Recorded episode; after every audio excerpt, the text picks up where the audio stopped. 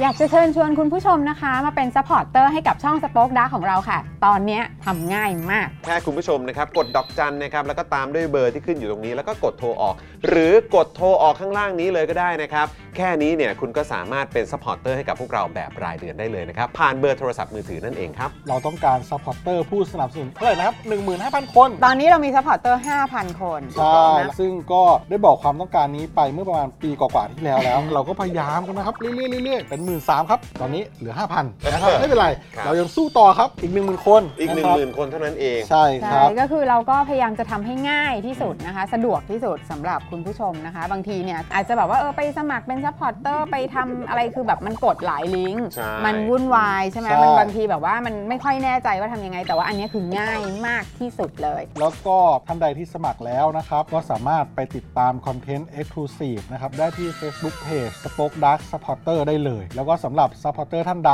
ที่เป็นผู้สนับสนุนอยู่แล้วทาง YouTube หรือ Facebook นะครับ ก็สามารถทักแชทเข้าไป บอกว่าเป็น Supporter อยู่แล้วอยากเข้ากลุ่มลับ Exclusive สำหรับผู้สนับสนุนเท่านั้นนะครับ รีบสมัคร แล้วก็รีบทักแชทกันไปได้เลยนะครับ มากันเยอะๆนะคะ อืมสมัครกันเลยครับผม อีก 1 0,000 คนจะถึงเป้าแล้ว มาสนับสนุนพวกเรากัน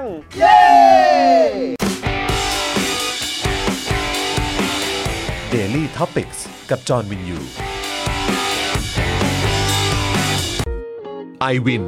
180 ช่างอลูมิเนียม งานอลูมิเนียมต้อง i w วิน180 โหลดแอป i w วิน180 หรือติดต่อที่ Line at i w วิน180 ศูนย์ศัลยกรรมตกแต่งจินตรัก หมอเช่จินตรัก มือหนึ่งเรื่องการแก้จมูก แก้จมูกครั้งสุดท้าย ให้สวยคู่คุณตลอดไป สอบถามได้ที่ Facebook จินตรัก Surgery Medical Center OX Clean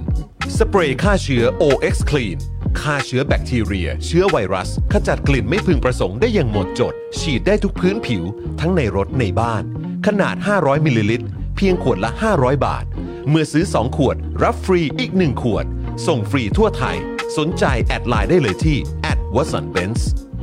XP Pen XP Pen เมาส์ปากการะดับโปร ราคาเริ่มต้นไม่ถึงพัน ดูข้อมูลเพิ่มเติมได้ที่เพจ XP Pen Thailand ขออนุญาตครับ ขออนุญาตครับ ขออนุญาตครับ ก็เป็นธรรมชาติของงานด้านความมั่นคงยุคใหม่นะครับ ตอนนี้ทั่วโลกเขาก็รู้กันดีแล้วว่าขนาดของกำลังพลเนี่ยมันต้องน้อยลง ถ้าเป็นแบบเนี้ยมึงไม่ยกเลิกไปเลยวะ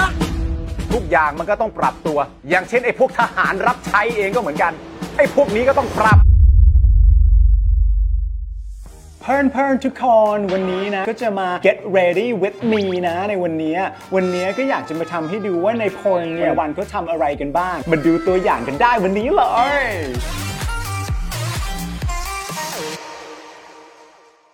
สวัสดีครับคุณผู้ชมครับ ต้อนรับทุกท่านเข้าสู่ Daily Topics นะครับ ประจำวันอังคารที่ 26 ธันวาคม 2566 นะครับ คุณผู้ชมครับ สวัสดีทุกท่านเลยนะครับ วันนี้อยู่กับผมจอห์นวินยูนะครับ และแน่นอนนะครับ อยู่กับคุณปาล์มด้วยนะครับพ่มผมพ่มผมพ่มผมพ่มผมพ่ม สวัสดีครับคุณผู้ชมครับ ผมปาล์มนะครับ รายการตัวกับโพมโพมโพมโพมโพมโพมโพมโพมโพมไอ้แล้วยา คุณไม่ได้ชื่อปาล์มสักหน่อย ผมไม่ได้ชื่อปาล์มอีกต่อไปแล้ว มีเดียมจู ผมคือมีเดียมจู มีเดียมจูครับ บิลเปลี่ยนกราฟิกให้พี่ด้วย โอ้ย เฮ้ย สวัสดีมีเดียมจู่ด้วยนะครับ สวัสดี นะ ฮะ โอ้โหนะครับอ่ะทัก สวัสดี ทายคุณผู้ชมนะฮะสวัสดีครับ สวัสดี นะฮะแล้วก็แน่นอนนะครับดูแลการไลฟ์นะครับ แล้วก็ร่วมจัดรายการเรานะครับ พี่บิวซาวมาสเตอร์นะครับผม ครับ สวัสดีครับ สวัสดีครับผม สวัสดีครับพี่บิวครับ ผมนะครับนะฮะแล้วก็ดูแลพวกเราทุกคนเช่นเคย แล้วก็วันนี้น่าจะมาพร้อมโพลซะด้วย ใช่ครับ นะครับพี่โรซี่สป็อกดาร์กครับผม สวัสดีค่ะ สวัสดีค่ะ สวัสดีครับพี่โรซี่ครับ จริงๆ จะบอกว่าของเด็ดอ่ะ ครับ อยู่ที่ฉายารัฐบาล เออ อ๋อครับผม โดย อืม คุณบอล โดยคุณบอลโดยคุณบอล ที่โทรเข้ามาเคยเล่าโทรมารายการเดลิโกสใช่ไหมคนนั้นใช่ไหม ใช่ อ๋อ คนนี้แหละ โอ้ คนนี้แหละ เออ เออ นะครับ ตอนนั้นแหละ โอ้มันอยู่ดีๆ ก็มาพร้อมกับฉายารัฐบาลที่ เออ แซ่บเหลือเกิน ไอ้คนนี้มันทำเยอะเหมือนกันเนาะ ใช่ เออมันทำหลายอย่างเนาะ คนนี้ทำได้หลายอย่าง เออเขามีฉายารัฐบาลของสื่อ ของสื่อ ของ ใช่ สื่อแบบสื่อทำเนียบใช่ไหมฮะ ใช่ เออ นะครับ แต่ Daily Topics ของเราก็มีฉายา ในฐานะที่เราก็เป็นสื่อ ปลอม ปลอมๆ ใช่ ระดับโลกด้วยเหมือนกัน ระดับโลกเหมือนกันะครับ นะถือว่า เออ เป็นสื่อปลอมๆระดับโลกนะครับ ใช่ คุณผู้ชมนะฮะ ครับ เพราะฉะนั้นก็เดี๋ยวคอยติดตามกันได้นะครับคุณผู้ชมนะ ครั ฮะ บ ว่าฉายารัฐบาล อ่าน นะครับโดย Daily Topics นะครับสื่อปลอมๆระดับโลกเนี่ย ครับ นะครับจะเป็นฉายาอะไรบ้าง ๆ เดี๋ยวรอดูนะครับผม โดยพี่บอล โดยพี่ นะครับ บอล ผมพี่บอลที่โทรไปหาพี่แจ๊ะ พี่บอล Daily g o a t พี่บอลที่โทรไปรายการ Daily Ghost อ่ะ เดลี่โกสหรืออะไรนะ สมศรีเกษมราชเหรอ เอ่อเพนสีเจริญราช อ๋อเพนศรีเจริญราช เพนสมศรีเกษมราชมายังไง เออเดี๋ยวก่อนนะ ไปฟังใครมา โทษโทษจะโทษโท ไป ษ จะจะไปไปตรวจอะไรฮะเออที่รัฐเออที่โรงพยาบาลนี้เออนะค เป็ รั น บ สีเจริญรา แต่หลายคนเข้ามาถามเหมือนกันว่า เอ้ย ล่าสุดนี่นอกจากพี่บอลจะโทรเข้ามาเล่าเรื่องผีในรายการ Daily Ghost แล้ว เออ พี่บอลยังทำหน้าที่เป็นพิธีกรสัมภาษณ์ โอ้โหสัมภาษณ์มีเดียมจู เพราะพี่เขานี่เขาทำหลายอย่างจริงอ่ะ ต้อง คือพี่บอลจริงๆ แล้วเขาก็เป็นสื่อไง เอาเป็นสื่อด้วย อ่าโอเคนะครับ ใครได้ดูแล้วนะครับสำหรับคอนเทนต์ Exclusive ของเรานะฮะสำหรับชาว Daily Topics เนี่ยนะครับ ฮะ นะฮะแสดงตัวกันมาหน่อยครับผม ครับ นะฮะโอ้โหนี่เอ่อต้องต้องให้ต้องให้รายงานตัวเข้ามายังไงดี รายงานตัวเลยบอก ว่า ขออนุญาตครับ อ่ะคุณผู้ชมใครได้ดูแล้วนะครับ ผมพิมพ์เข้ามาว่า ขออนุญาตครับ ขออนุญาตครับ ขออนุญาตครับ ขอเยอะครับ เออ นะฮะอ่ะเออเออเออเออนะครับอื้อเออ อ่ามั มันต้องทำเสียงยังไงนะ ผมจำไม่ได้อะมันต้องมีแบบเลิกแถว เอ้ย จัดแถวเนี่ย แถวแถวเออ เราจะเคลื่อนที่ไปด้วยกันผู ไม่แล้วผมชอบชอบช็อตวิ่งมากอ่ะ เออใช่ เออ ช็อตวิ่งนี่คือแบบแม่งใช่อ่ะ คนเขามาชื่นชมท่าวิ่งคุณเยอะมากเลยนะ เขาบอกว่าขาขาวๆของคุณเนี่ยคู่นั้นกับท่าวิ่งของคุณนี้มันมันมันทัชใจ พ มา ร้ ก อมกับช้างดาวสีขาวเทา โอ้โห เออครับผม ถูกต้อง ธรรมดาที่ไหนแล้ว มึง เออ ไปทำหน้าที่ตัวเอง อย่าอย่าพอแล้วมันเปลี่ยนไปแล้วเพื่อนเอ้ย นี่นี่เป็นไงขออนุญาตครับ ขออนุญาตครับเอ เอ อ อขออนุญาตครับ ขออนุญาตครับ ครับ ม ขออนุญาตครับ ะดูเหมือนว่าจะดูกันเยอะเลยเนี่ย อ่า เออนะครับ ก็ขอขออนุญาตเข้ามากันใหญ่เลย ใช่ใครดูแล้วก็ไปคอมเมนต์ใต้คลิปด้วยนะคุณผู้ชมนะ เออ จะได้ ครับ รู้กัน ผม ว่าอ๋อนี่แก๊งเปิดเมมของเรา ถูกต้อง นะฮะ ถูกต้องนะครับนะอ่ะคุณผู้ชมครับตอนนี้อยู่ด้วยกันนะครับนะฮะจะพันท่านแล้วนะครับ หลังจากที่อ่าเพิ่งไลฟ์กันเพิ่งสตาร์ทไลฟ์ของเรากันเมื่อสักครู่นี้นะครับ คุณผู้ชมเรามากดไลค์พร้อมกันดีกว่านะครับ ถ้าเกิดพร้อมแล้วหนึ่งสองสามกดไลค์เลยนะค กดเล รั ย บ ใครที่ดูอยู่ทางจอโทรทัศน์เนี่ยก็หยิบอ่ารีโมทขึ้นมานะครับ แล้วก็กดปุ่มขึ้นบนนะค ค รั รั บบ แล้วจะเห็นอ่าเหมือนแบบเป็นรูปแบบเนี่ยเป็นรูปเนี่ยทำมือไลค์อย่างเงี้ย กดไลค์ นี่นะครับก็สามารถกดไลค์ผ่านหน้าจอโทรทัศน์ได้ด้วยเหมือนกันนะครับ ครับผม นะฮะแล้วก็นอกจากนี้เนี่ยนะครับคุณผู้ชมที่ดูอยู่นะครับผ่านทางอ่าช่องทางโมบายต่างๆเนี่ยนะครับก็ยังสามารถสนับสนุนพวกเราก็ได้นะครับคุณผู้ชมที่ดูอยู่ผ่านจอโทรทัศน์สมาร์ททีวีเนี่ยนะครับก็สามารถสแกนนะครับ QR code ได้เลยนะครับหยิบ ครับ โทรศัพท์มือถือขึ้นมา สแกน QR code ตรงนี้ ฮะ นี่ นี่นะครับอยู่นี่นะอยู่นี่นะครับหรือนะครับเอ่อจะโอนนะครับเติมพลังให้กับพวกเราผ่านทางบัญชีกสิกรไทยก็ได้ที่นะฮะเลขบัญชี 0698975539 นะครับคุณผู้ชมนะฮะแล้วก็อีกหนึ่งช่องทางก็คือทาง s เฟอร์นั่นเองนะครับซึ่งก็ ครับผม ถือว่าเป็นเอ่ออีกหนึ่งช่องทางที่พ่อหมอเนี่ยโอ้โหภูมิใจนำเสนอมาก ครับ ทีมงานสป็อคดาของเราเนี่ยโอ้โหรังสรรค์บริการนี้ขึ้นมา ครับ ให้คุณผู้ชมสนับสนุนพวกเราได้แบบสะดวกสบายด้วย ถูกต้อง นะครับก็ลองกดได้เลยนะครับ ที่ลิงก์ซัฟเฟอร์นะครับ ที่เดี๋ยวพี่ดำจะแปะไว้ให้ในช่องคอมเมนต์นั่นเองนะครับ แล้วก็ลองนะมาสนับสนุนพวกเรากันนะครับ ครับ คุณผู้ชมครับ อันนี้เป็นหนึ่งช่องทางที่สนับสนุนพวกเราได้ด้วยเหมือนกัน แล้วก็สะดวกมากๆด้วยนะครับ ใครที่ลองช่องทางนี้ก็มาอวดกันหน่อยนะครับ คุณปาล์มเขาทำได้ทำไมคุณจะทำไม่ได้ มันง่ายถึงเบอร์นั้นแล้วครับ อืมถูกต้อง มันง่ายถึงปาล์มอะฮะ ใช่ ทำได้ครับ ถ้าปาล์มทำได้มีเดียมจู่ก็ทำได้ครั ถู บ กต้อง ไม่ยากหรอกครับ และคุณผู้ชมทั้งหลายก็ทำได้ ใช่ เอออ อย่างคุณผู้ชมที่ส่งเข้ามาเนี่ย ครับ ก็รู้เลยว่าทำได้เพราะแข่งขันมากท่านครับ ผมอยากซักผ้าครับ เรียกร้องแบบ คุ เอ้ย ณทู ไม่ โทนนะคุณทูโท มัน น มันชินทำมาแล้วทำมาเป็นร้อยปีแล้วฮะ อ่าทำโอ้โหจะร้อยปีแล้วมั้ง จะร้อยปีแล้วอะ ใช่ไหมเออทหารรับใช้ทหารเกณฑ์นี่เขามีมานานแล้วนี่ เออ ใช่ไหมเออนะโอ้โหทำมาจะร้อยปีแล้ว เออนะครับ ขอเดียวครับ มึงขออนุญาตไมค์มึงหรือยัง อ๋อขอเดียวครับ ขออนุญาตต้นคริสต์มาสด้วย โอ้ขออนุญาตครับ เออขออนุญาตครับ ได้หมดเลยนะ ได้หมดได้หมด เลยนะครับนะอ่ะแล้วก็ยังไงงั้นฝากคุณผู้ชมหน่อยละกัน นะหลายท่านเนี่ยก็อาจจะงงนะครับว่าเฮ้ยคืออะไรมีเดียมจู อ่า บิ๊กจูคืออะไร อ่า ขออนุญาตอะไรเนี่ยเออไม่เก็ตเหมือนกัน ใช่ นะครับงั้นเดี๋ยวให้พี่ปาล์มเนี่ยนะครับเชิญชวนคุณผู้ชม ครับ มาเปิดเมมกับเราดีกว่านะ ครับคุณผู้ชมครับ ถ้าคุณผู้ชมมาเปิดเมมกับเราเนี่ยนะครับผมนอกจากจะได้รับแก้วไปแล้วนะครับ ผมใบละ 399 บาททันที เมื่อมาเปิดเมมเป็น New Member กับเราเนี่ยนะครับนอกจากนั้นเนี่ยคุณผู้ชมจะได้เจอกับซีรีส์สุดฮาจากทีม Spoke Dark ครับคุณผู้ชมฮะเรียกว่าเป็นจักรวาล Spoke Dark เลยทีเดียวและตอนใหม่ ตอนใหม่มาแล้ว นี่ไงทหารปฏิรูปตัวเองแบบไม่มีใครบังคับ อันนี้เนี่ย ที่ผมนี่เป็นทหารยศใหญ่โต แล้วคุณจรก็ดูเป็นไอ้ ครับ คนทหารตัวน้อยๆเนี่ย ไอเนนไอเนน ไอ้เนนอะ ไอเนนไอเนน มาแล้วมัน เออ มาแล้ว รั นะ บ คุณผู้ชมนะคุณผู้ชมติดตามแล้วก็รอดูกันได้นะฮะ ฮะ จบรายการไปเปิดดูได้เลย ไปดู นะครับ กัน ผม ไปดูกัน เป็นซีรีส์สุดฮาจากจักรวาลสป o อ e ดาร์ของเรานะครับ ครับ ออกใหม่ทุกสัปดาห์คุณผู้ชม และแน่นอนครับสเฉพาะสมาชิกที่มาเปิดเมมกับเราเท่านั้นนะครับผม ครับ สมัครดูกันได้เลยในกลุ่ม Spoke Dark Supporter นะครับผมสมัครรายเดือนเนี่ย150 บาทเท่านั้นนะฮะส่วนใครไม่ถนัดทาง YouTube แล้วก็ใครไม่ถนัดทาง Facebook เนี่ยนะครับผมกดทั้งมือถือก็ได้เช่นเดียวกันฮะดอกจัน 489912411 แล้วโทรออกทุกเครือข่ายนะครับคุณผู้ชมครับ อยากให้โดน อยากให้ดัน อยากให้โดนอยากให้ดันกัน อยากให้ฮา เออนะครับนะฮะ อยากให้มีความสุข ครับ อยากให้เป็นรองช้ำเอ้ยไม่ใช่เราอยู่ตรงนั้นดีกว่าโอ้โถเอ้ย ลองช้ำเขานั่งอยู่ อ๋อ เออ เดี๋ยวให้เขาได้จิบน้ำนะ อ่า เออ แบบว่าคลายร้อนกันก่อนสักครู่ ครับ เออ นะ เดี๋ยวเราจะได้อยู่ใกล้ชิดกับแขกสุดพิเศษเลย เอาเขาพร้อมแล้วเหรอครับ เขาพร้อมแล้วโอ้โห เอา เขา เอา ฟิ งี้ ตมากเลยอะ เอางี้เราเรา เออ เปิดแบบใหม่ ฮะ แบบเป็นกันเองมาก ฮะ ถ้าคิดว่าพร้อมก็เดินเข้ามา เฮ้ยโอ้โหเดี๋ยวก่อน นี่เขาเป็นแขกรับเชิญเราหรือเขาเป็นนักเลงวะเนี่ย ผมยศใหญ่ไง อ๋อครับผม โอ้ยแต่เดี๋ยวเขาเข้ามาเขาจะเป็นนักเลงแล้ว เอาเหรอ เราต้องถาม อ๋อ เขา เดี๋ยวเขาจะมีฉายาด้วย เขามี ใช่ไหม ฉายา เออนะครับ เชิญคุณถาครับ ต้อนรับเลยดีกว่านะครับ เชิญคุณถาครับผมแม่มาแล้วฮะมาแล้วนะฮะสวัสดีครับคุณถา สวัสดีครับคุณถาครับ โอ้ยคิดถึงจังเลยคิดถึงจังเลยนะครับ เฮ้ยเราไม่ได้เจอ โอ้โห คุณถาสักพักใหญ่เหมือนกันเนอะ เป็นเดือนแล้วป่ะเนี่ย เป็นเดือนแล้วเหมือนกัน จะเป็น อะ เดือนไหมเกือบเกือบๆไหม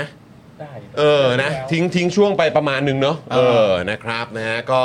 โอ้หลายคนก็ถามถึงนะครับ แล้วก็โดยเฉพาะเมื่อวานนี้เลย เมื่อวานนี้ก็มีประเด็นเกี่ยวกับคำถามประชามตินะครับ เราก็แบบคุณถา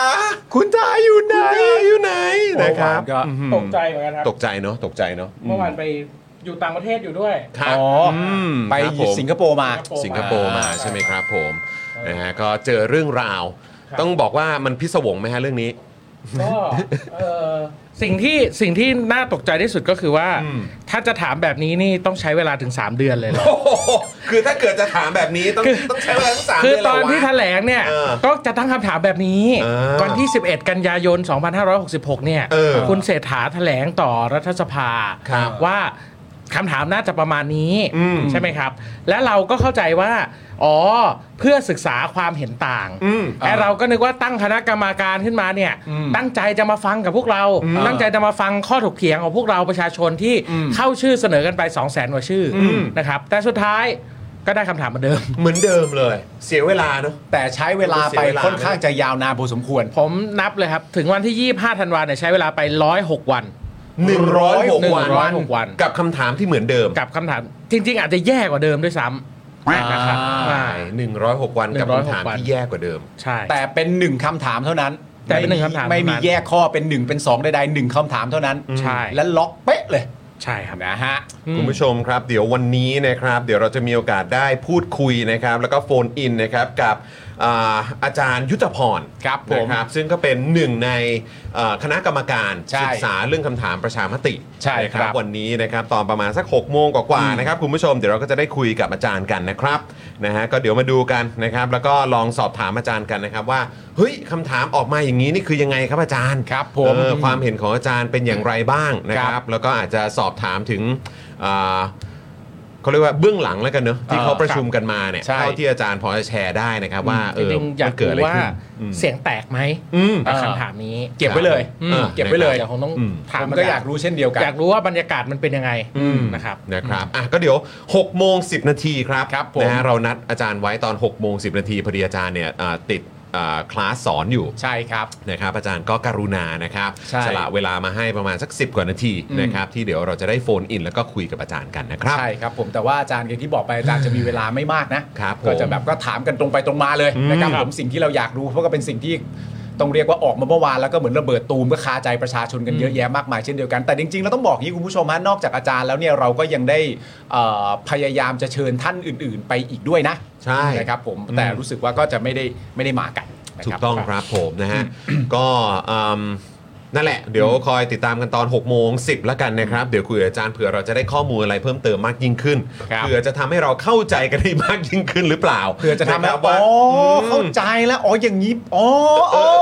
อะไรอย่างนี้หรือเปล่า ทำไมคำถามมาว่าอย่างนี้อืมอ๋อเก็ตละเออครับผมนะ ตอนแรกก็ไปเสียเวลาโกรธซะนี่อะไรอย่างเงี้ยเอออะไรอย่าง เรี เงี้ ย ย กว่าเป็นการฝึก positive thinking กัน ใช่ครับผม ครับผมครับผม ใส่ใส่แว่นใส่แว่นเลนส์บวกฮะ เออใส่ใส่ใส่แว่นเลนส์บวก ใส่แว่นเลนส์บวกนะ นะฮะ เดี๋ยวรอดู อ่ะโอเค คุณผู้ชมครับงั้นเดี๋ยวอาพอดีเมื่อกี้ยังติดอยู่นิดนึงนะครับมีคุณผู้ชมเพิ่งมากัน อ๋อใช่ นะเดี๋ยวให้คุณผู้ชมเนี่ยได้ดูเขาเรียกว่าเป็นทีเซอร์แล้วกันเนาะ ใช่ครับ นะฮะสำหรับคอนเทนต์เอ็กซ์คลูซีฟของเรา ถูก เฉ ต้อง พาะเมมเบอร์นะครับของ Daily Topic สป็อคดาร์กแล้วก็เจาะข่าวตื้นนะครับ ครับ นะคุณผู้ชมก็สามารถรับชมกันได้เลยนะครั ครับ บ นะถ้าเกิดว่าใครที่เป็นเมมเบอร์ผ่านทางสป็อคดาร์กทีวีชานอล อืม นะครับหรือว่าเจาะข่าวตื้นนะครับช่องเจาะข่าวตื้นเนี่ยก็สามารถทักเข้าไปที่ Facebook นะฮะกลุ่มของเรา ครับ สป็อคดักสปอร์เตอร์นะครับแล้วเดี๋ยวเราก็จะพาคุณเข้าไปนะครับ ติดตามจักรวาลซีรีส์ ครับ ของสป็อคดักทีวีกันแบบ ครับ ฟรีๆเลยนะครับ ใช่คุณถาใส่หูฟังเรียบร้อยแล้วใช่ไหม ใส่ ครับ แล้ว คุณถาต้องดู คุณถาของดีๆ ทั้งนั้นคุณถา แต่ว่าช่วง เออ ผมดูเวลาปล่อยทีเซอร์มาใช่ผมนั่งคิดอยู่ตลอดว่า เอ๊ะเดี๋ยวนี้เขาไปเอาดีทางซีรีส์ ก็มีเป็นเนื้อหาข่าวด้วย ครับ แล้วก็ต้องเป็นแบบเป็นละครคุณธรรมเวอร์ชัน อ่า สป็อคดักทีวี แต่ว่าการที่คุณถาตั้งคำถามว่าเขาไปเอาดีทางซีรีส์แล้ว เออ มันก็แปลความหมายว่ามันก็แปลว่าดีถูกป่ะ ก็ อ่าดีดี เออ คือต่อจากนี้ก็ต้องเรียนเชิญ Netflix แล้วนะฮะ ถูกต้อง ครับผมนะฮะ เพราะถ้าคุณถาม วีคลี่แล้ว ใช่ ออ เพราะถ้าคุณถามพลิกถามเนี่ยอ๋อนี่ตั้งใจจะไปเอาชั่วทางนี้ เออ มันจะไม่ดีเลย มั มัน น จะ จะ ไม่ ไม่ เอาดีเอาดีเอา เอา ดีเอาดีดีนะครับ ให้ อ เรา เม มา ซอนพรามก็ได้ฮะ ครับ เอออเมซอนพรามก็เชิญ ครับ นะครับ HBO Go ก็ได้ เออ นะครับ Disney Netflix ก็มา Hotstar Disney Hotstar ได้ ก็ได้ ได้ เดี๋ยวจัดให้เดี๋ยวจัดให้เป็นรายวีคเลย อืม นะฮะทำเป็นซีรีส์ให้เลย เออ นะครับ เพราะแบบหลาย ๆ คนก็เข้ามาพูดกันเยอะแหละว่า เอ้ยแหมโปรดักชันขนาด นี้โปรดักชันขนาดนี้อะนักแสดงเล่นกันขนาดนี้อะหูยมันจะเก็บเล็ก ๆ อยู่แล้ววะมันต้องมันต้องใหญ่โต เออนะนะนะนะอ่ะเดี๋ยวเรามีตัวอย่างให้ได้รับชมกัน อ่ะโอเค นะครับนะงั้นเดี๋ยวสำหรับคุณผู้ชมที่อาจจะยังไม่ได้ดูทีเซอร์นะครับไปรับชมพร้อมกันเลยครับ เชิญครับ ไปครับ ขออนุญาตครับ ขออนุญาตครับ ขออนุญาตครับ ก็เป็นธรรมชาติของงานด้านความมั่นคงยุคใหม่นะครับ ตอนนี้ทั่วโลกเขาก็รู้กันดีแล้วว่าขนาดของกำลังพลเนี่ยมันต้องน้อยลง ถ้าเป็นแบบเนี้ยมึงไม่ยกเลิกไปเลยวะ ทุกอย่างมันก็ต้องปรับตัว อย่างเช่นไอ้พวกทหารรับใช้เองก็เหมือนกัน ไอ้พวกนี้ก็ต้องปรับ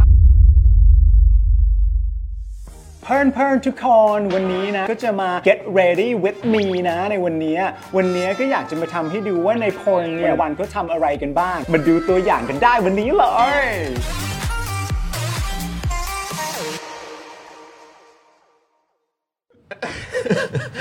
นั่นแหละครับ คุณผู้ชม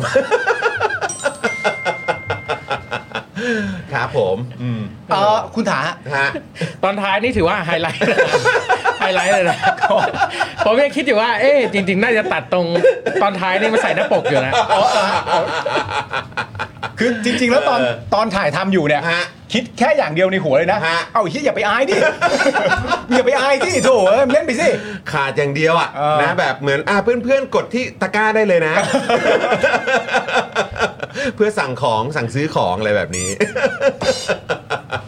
อ่ะโอเค อยากดูก็มาเปิดเมมกันนะครับคุณผู้ชมครับนะฮะเห็นเมื่อตอนช่วงต้นรายการก่อนที่เราจะเริ่มไลฟ์กันเนี่ยก็มีคุณผู้ชมมาเปิดเมมกับเราด้วยนะครับ ต้องขอขอบพระคุณมาก ๆ เลยนะครับนะฮะก็มาเปิดเมมกันนะครับ จะได้ดูคอนเทนต์เอ็กซ์คลูซีฟกันด้วยนะครับ แล้วก็นอกจากนี้เนี่ยก็ยังได้สนับสนุนพวกเราด้วยนะครับ ครับ นะฮะ ผม คุณเลโก้บอกว่าคุณถาอึ้งไปเลยอ่ะ คุณถาอึ้งไปเลยตกใจโปรดักชันใช่ปะ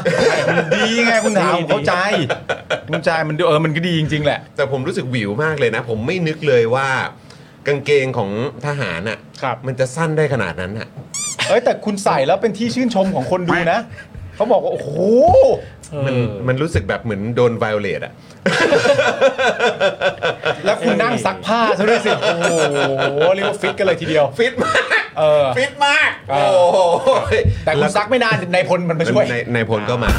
ละครคุณธรรมครับ ไม่ใช่ละครคุณภูมิธรรมครับ ไม่ใช่ฮ คนละอย่างนะครับ ผมคนละอย่างกันครับ ตัวอย่างนะครับ โอ้โหอะไรเนี่ย แหมเปิดเปิดกันตั้งแต่ต้นเลย เปิดเลย เปิดเลยเปิดเลยเปิด ยับเลยยัวันบนี้นี่ เลย บอกเลย เออ น่าจะตลอดทั้งรายการเลยทีเดียว ตลอดแน่ๆฮะ เอ้ยอย่างไรก็ดีคุณถา ครับ คุณถามีชื่อนักเลงยัง เอาต้องมีด้วยเหรอครับ ยังมีเชื้อเลงใช่ไหม ยังครับ เขามีครบกันหมดแล้ว เขามีกันทุกคนแล้วนะ เออ เอ่อสัตว์เลี้ยงตัวแรกของคุณถาเนี่ย มีไหม นมีมันมีชื่อว่าอะไรครับ มีไหมมีสัตว์เลี้ยงไหม โอ้โห เคย ไม่ว่ามัน คย จะเป็นอะไร สัตว์ลี้ยงห ก็ตาม ตัวแรกเลย ตัวแร ต ก อนแรกเนี่ย ตัวแรกชื่ออะไร ชื่อโอวันตินครับ โอวันติน โอวันติน อ่า เขาเป็น เป็นหมาครับ เป็นหมา พุดดิ้ล ชื่อ อ่า อะไรนะ หมาพุดเดิ้ล หมา นะ พุดเดิ้ลตัวเล็กๆชื่อโอวันติน พุดเดิ้ลทอย สี ใช่ น้ำตาลแน่นอนอยู่แล้วแหละ ใช่ อ่า แล้วถนนบ้านแรกที่คุณถาอาศัยอยู่ชื่อถนนอะไรครับ โอ้โหเรียบชายหาดครับนี่มันเป็นถนนเรียบชายหาด ถนนเลียบชายหาด ครับ โอวันตินเรียบชายหาด โอวันตินเลียบชายหาด เออ ก็ดูจะขายดีนะฮะ อันนี้โทษอันนี้โทษทีมันมันมันมีหน้าร้านไหมหรือว่า หรือมันเป็นแผงลอยหรือว่ายังไง ออนไลน์เท่านั้น ไม่ออนไลน์เท่านั้น เออ ชื่อนักเลงของคุณถาคุณผู้ชม เฮ้ย เรียบหาดก็พอไหม เรียบหาดเออโอวันตินเรียบ โอ หา วั ด นตินเรียบหาด โอวันตินเลียบหาด อ่า โอ้ อร่อยด้วยลมทะเล โอเรียบหาด โอเรียบหาด โอวันตินนั่นแหละ โอวันตินแล้วกัน โอวันตินดีกว่า จะดูดูไปทางพ่อค้าแบบใช้น้ำทะเลต้มด้วยอะ ใช่ น้ำทะเลต้มด้วย โอ้โห โอวันตินเราบอกเลยนะ ทุกแก้วไม่มีหวานนะ ไม่มีหวานนะ เค็มล้วน เออ นะฮะ ได้ไอโอดีนะเ โอ้โห โอวันตินเลียบหาด ตอนนี้เป็นฉายานักเลงของคุณถานะ โอเคครับ เราจะรู้จักคุณถาในนามโอวันตินเลียบหาด อ่าโอวันตินนะ โอวันตินนะ เออ ดูหน้าเกรงขาม หน้า มา เก ก รงขาม นะนะ เดี๋ยวเราแนะนำมาก่อนแล้วกันผมคือโกติวานนท์นะ อ่า โก้ติวา เอ่อนน ท์ โกติวานนท์คุณจรนี่คือมิกกี้พระรามหก อ่ามิกกี้พระรามหกมิกกี้ มิกกี้พระรามหก เ น้องบิวของเรานี่โอ้โหโหดมากตัวนี้อยู่ ครับ เหมียวตากสินโอ้โห เดี๋ยว น่ากลัวมาก ตัดสิน ส่วนพี่ซี่ของเรานี่แนะนำเลยอย่าไปสู้วูดสต็อกพระรามหก เออดูดูทรงพลังครับ ดูแบบอินเตอร์ไหมดูทรงพลังนะ เออรับ คุณมุกก็ไม่ใช่ย่อยนะ เออ คุณมุก ครับ คุณมุกนี่เขารู้จักกันในนามช้างสุขุมวิท โอ้โหเออถ้าดูผมอ่อนไปเลย ดูเป็นเหมือนแบบตัวละครเสี่ยวเออมาแล้วไปตัวแรก เสียวเออเลยเนี่ย เออ เฮ้ย ดูสิ ไอโอวันตินเรียบหาดมันมาแล้ว เฮ้ย เดินมันเดินมาเออเออ โอ้ยนะครับ อ่ะ โอเคนะ ก็วันนี้ก็คิดว่าน่าจะค่อนข้างครบอยู่ อ่า นะฮะครบสำหรับเอ่อพิธีกรแล้วก็ทีมงานของเรานะครับ กับชื่อนักเลงทั้งหลายนะครับ ครับผมครับ แต่คราวนี้ก่อนที่เดี๋ยวตอน6กโมงสิเนี่ยเรามีนัดกับอาจารย์นะครับ อืม เอ่อพี่ซี่ครับเราควรจะไปที่ข่าวประชามติก่อนไหม ประเด็นประเด็นของประชามติก่อนละกันเนาะ ได้ครับได้ครับ นะครับ ส่วนเรื่องข่าวสั้นทันโลกนะครับ แล้วก็ฉายารัฐบาลเนี่ยนะครับ เดี๋ยวเอาไว้หลังจากที่คุยกับอาจารย์ อืม นะครับ เสร็จเรียบร้อยละกัน ครับ เนอะ ผม เอางั้นละกันนะครับงั้นเดี๋ยวเราไปกันที่ประเด็นของเรื่องคำถามประชามติกันดีกว่านะครับ ครับ คุณ ผม ถาก็บอกเรามานะว่าใช้เวลาถึง 106 วัน ใช่ นะครับ ในการที่ได้คำถาม จะใช้คำว่าคล้ายๆเดิมหรือว่าแย่กว่าเดิมด้วยซ้ำ แย่กว่าเดิม แย่กว่าเดิมด้วยซ้ำนะครับ ในมุมคุณถาคิดว่าคำถามเนี้ยถ้าเท่าที่เคยได้ยินคำถามมาก่อนหน้านี้ อืม อันเนี้ยแย่กว่าอันนั้น แย่กว่า ใช่นะครับ โอเค แต่ในฐานะประชาชน หรือว่าคนที่ติดตามข่าวสารเนี่ยนะครับ ได้ยินอย่างนี้เนี่ยนะเกี่ยวกับเรื่องของคำถามที่เขาเปิดออกมาเมื่อวานนี้เนี่ยก็ต้องบอกเลยว่าเป็นคำถามที่เราไม่โอเคเลยนะ ไม่โอเคฮะ ไม่โอเค ไม่โอเคเลยรับ ไม่โอเค ไม่โอเค ครับ แล้วก็แล้วก็มันออฟเวียสครับ อืม ดูแล้วมันเหมือนมันมันตั้งอกตั้งใจ ครับ นะครับ นะ ผม ฮะเอ่อคุณนุ่นคุณนุ่นซูเปอร์แชทมาแวะมาเติมพลังฉลองวันเกิดนะครับแฮปปี้ อ้าว เบิร์ดเดย์ด้วยนะครับอื มีความสุข มากๆ ครับ อืมนะฮะอ่ะโอเคนะครับนะก็เรามาเริ่มต้นกับประเด็นเกี่ยวกับคณะกรรมการประชามติสรุปคำถามออกมาดีกว่านะครับ ครับผม เมื่อวานนี้เนี่ยนะครับคณะกรรมการเพื่อพิจารณาศึกษาแนวทางในการทำประชามติ เพื่อแก้ปัญหาความเห็นที่แตกต่างในเรื่องรัฐธรรมนูญนะครับอาของปี 60เนี่ยนะครับ ก็เรียกสั้นๆนะครับว่าคณะกรรมการศึกษาแนวทางทำประชามติที่มีคุณภูมิธรรมครับ พี่อ้วนเหรอ พี่อ้วนครับนะฮะเอ่อเป็นประธานได้แถลงสรุปแนวทางจัดทำประชามติแก้รัฐธรรมนูญนะครับที่ใช้เวลาศึกษากันมากว่า 3 เดือนกันเลยทีเดียวนะ ห ค นึ่ รั ง บ ร้อยหกวันเนี่ยที่คุณถาบอก ใช่นะครับ โดยสรุปนะครับก็คือจะทำประชามติ 3 ครั้งครับคุณผู้ชม ครับผม นะฮะ โดยการทำประชามติครั้งแรกจะใช้คำถามว่า ท่านเห็นชอบหรือไม่ให้มีการทำรัฐธรรมนูญฉบับใหม่ โดยไม่แก้หมวดหนึ่ง บททั่วไป หมวด 2 พระมหากษัตริย์ครับ ครับผม โดยหลังจากนี้นะครับคณะกรรมการก็จะนำข้อสรุปที่ได้เนี่ยนะครับ เสนอต่อคอรมอภายในเดือนมกราคม 67 ก็คือ ต้นต้นต้นปีหน้า ครับ นะครับ และคาดว่าประชาชนจะได้เข้าคูหาเลือกตั้งรอบแรกเนี่ยนะครับ ภายในเดือนเมษายนถึงพฤษภาคมปีหน้านั่นเอง ครับผม นะครับนะซึ่งอันนี้ก็ถามคุณถาก่อนละกัน อืม นะครับ เรื่องคำถามประชามติเนี่ยนะครับ อ่ะคุณถามมองไง เออ ถามก่อนว่ารู้สึกอย่างไร คือตอนแรกเนี่ยคิดว่าแย่กว่าตอนหาเสียง ครับ แต่คิดไปคิดมาเนี่ยแย่กว่าตอนที่พักเพื่อไทยเคยเสนอร่างแก้รัฐธรรมนูนปี 63 64ซะอีก ฮะ เพราะว่า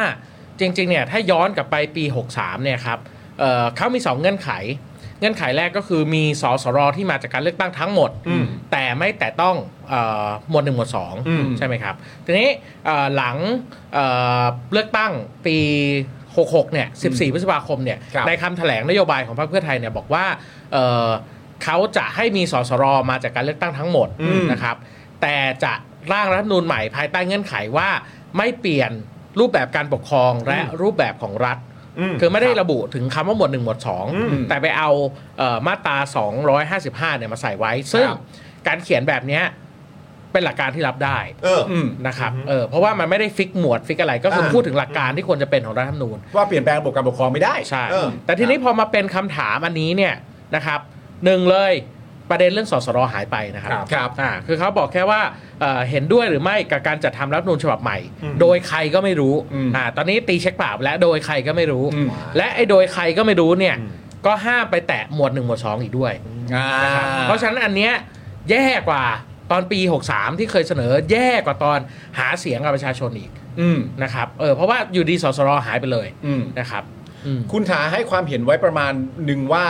การตั้งคำถามแบบนี้เหมือนกับการมัดมือชกประชาชน อืม ทำไมถึงตีความว่าอย่างนั้น คือประเด็นก็คือว่าคำถามประชามติเนะครับมันควรที่จะถามคำถามง่าย และมีประเด็นเดียว เช่น อ่า ผมถามคุณปาล์มว่าเออคุณปาล์มจะกินข้าวไข่เจียวไหม ครับ อ่าก็คือจบคือตอบ yes หรือ no อ่ะสมมติผมไม่ ใช่ไหมครับ ผมไม่กิน อ่าไม่กิน อ่ะ ก็คือจบ ก็จบ ใช่ไหมครับ แต่ว่าเอ่อ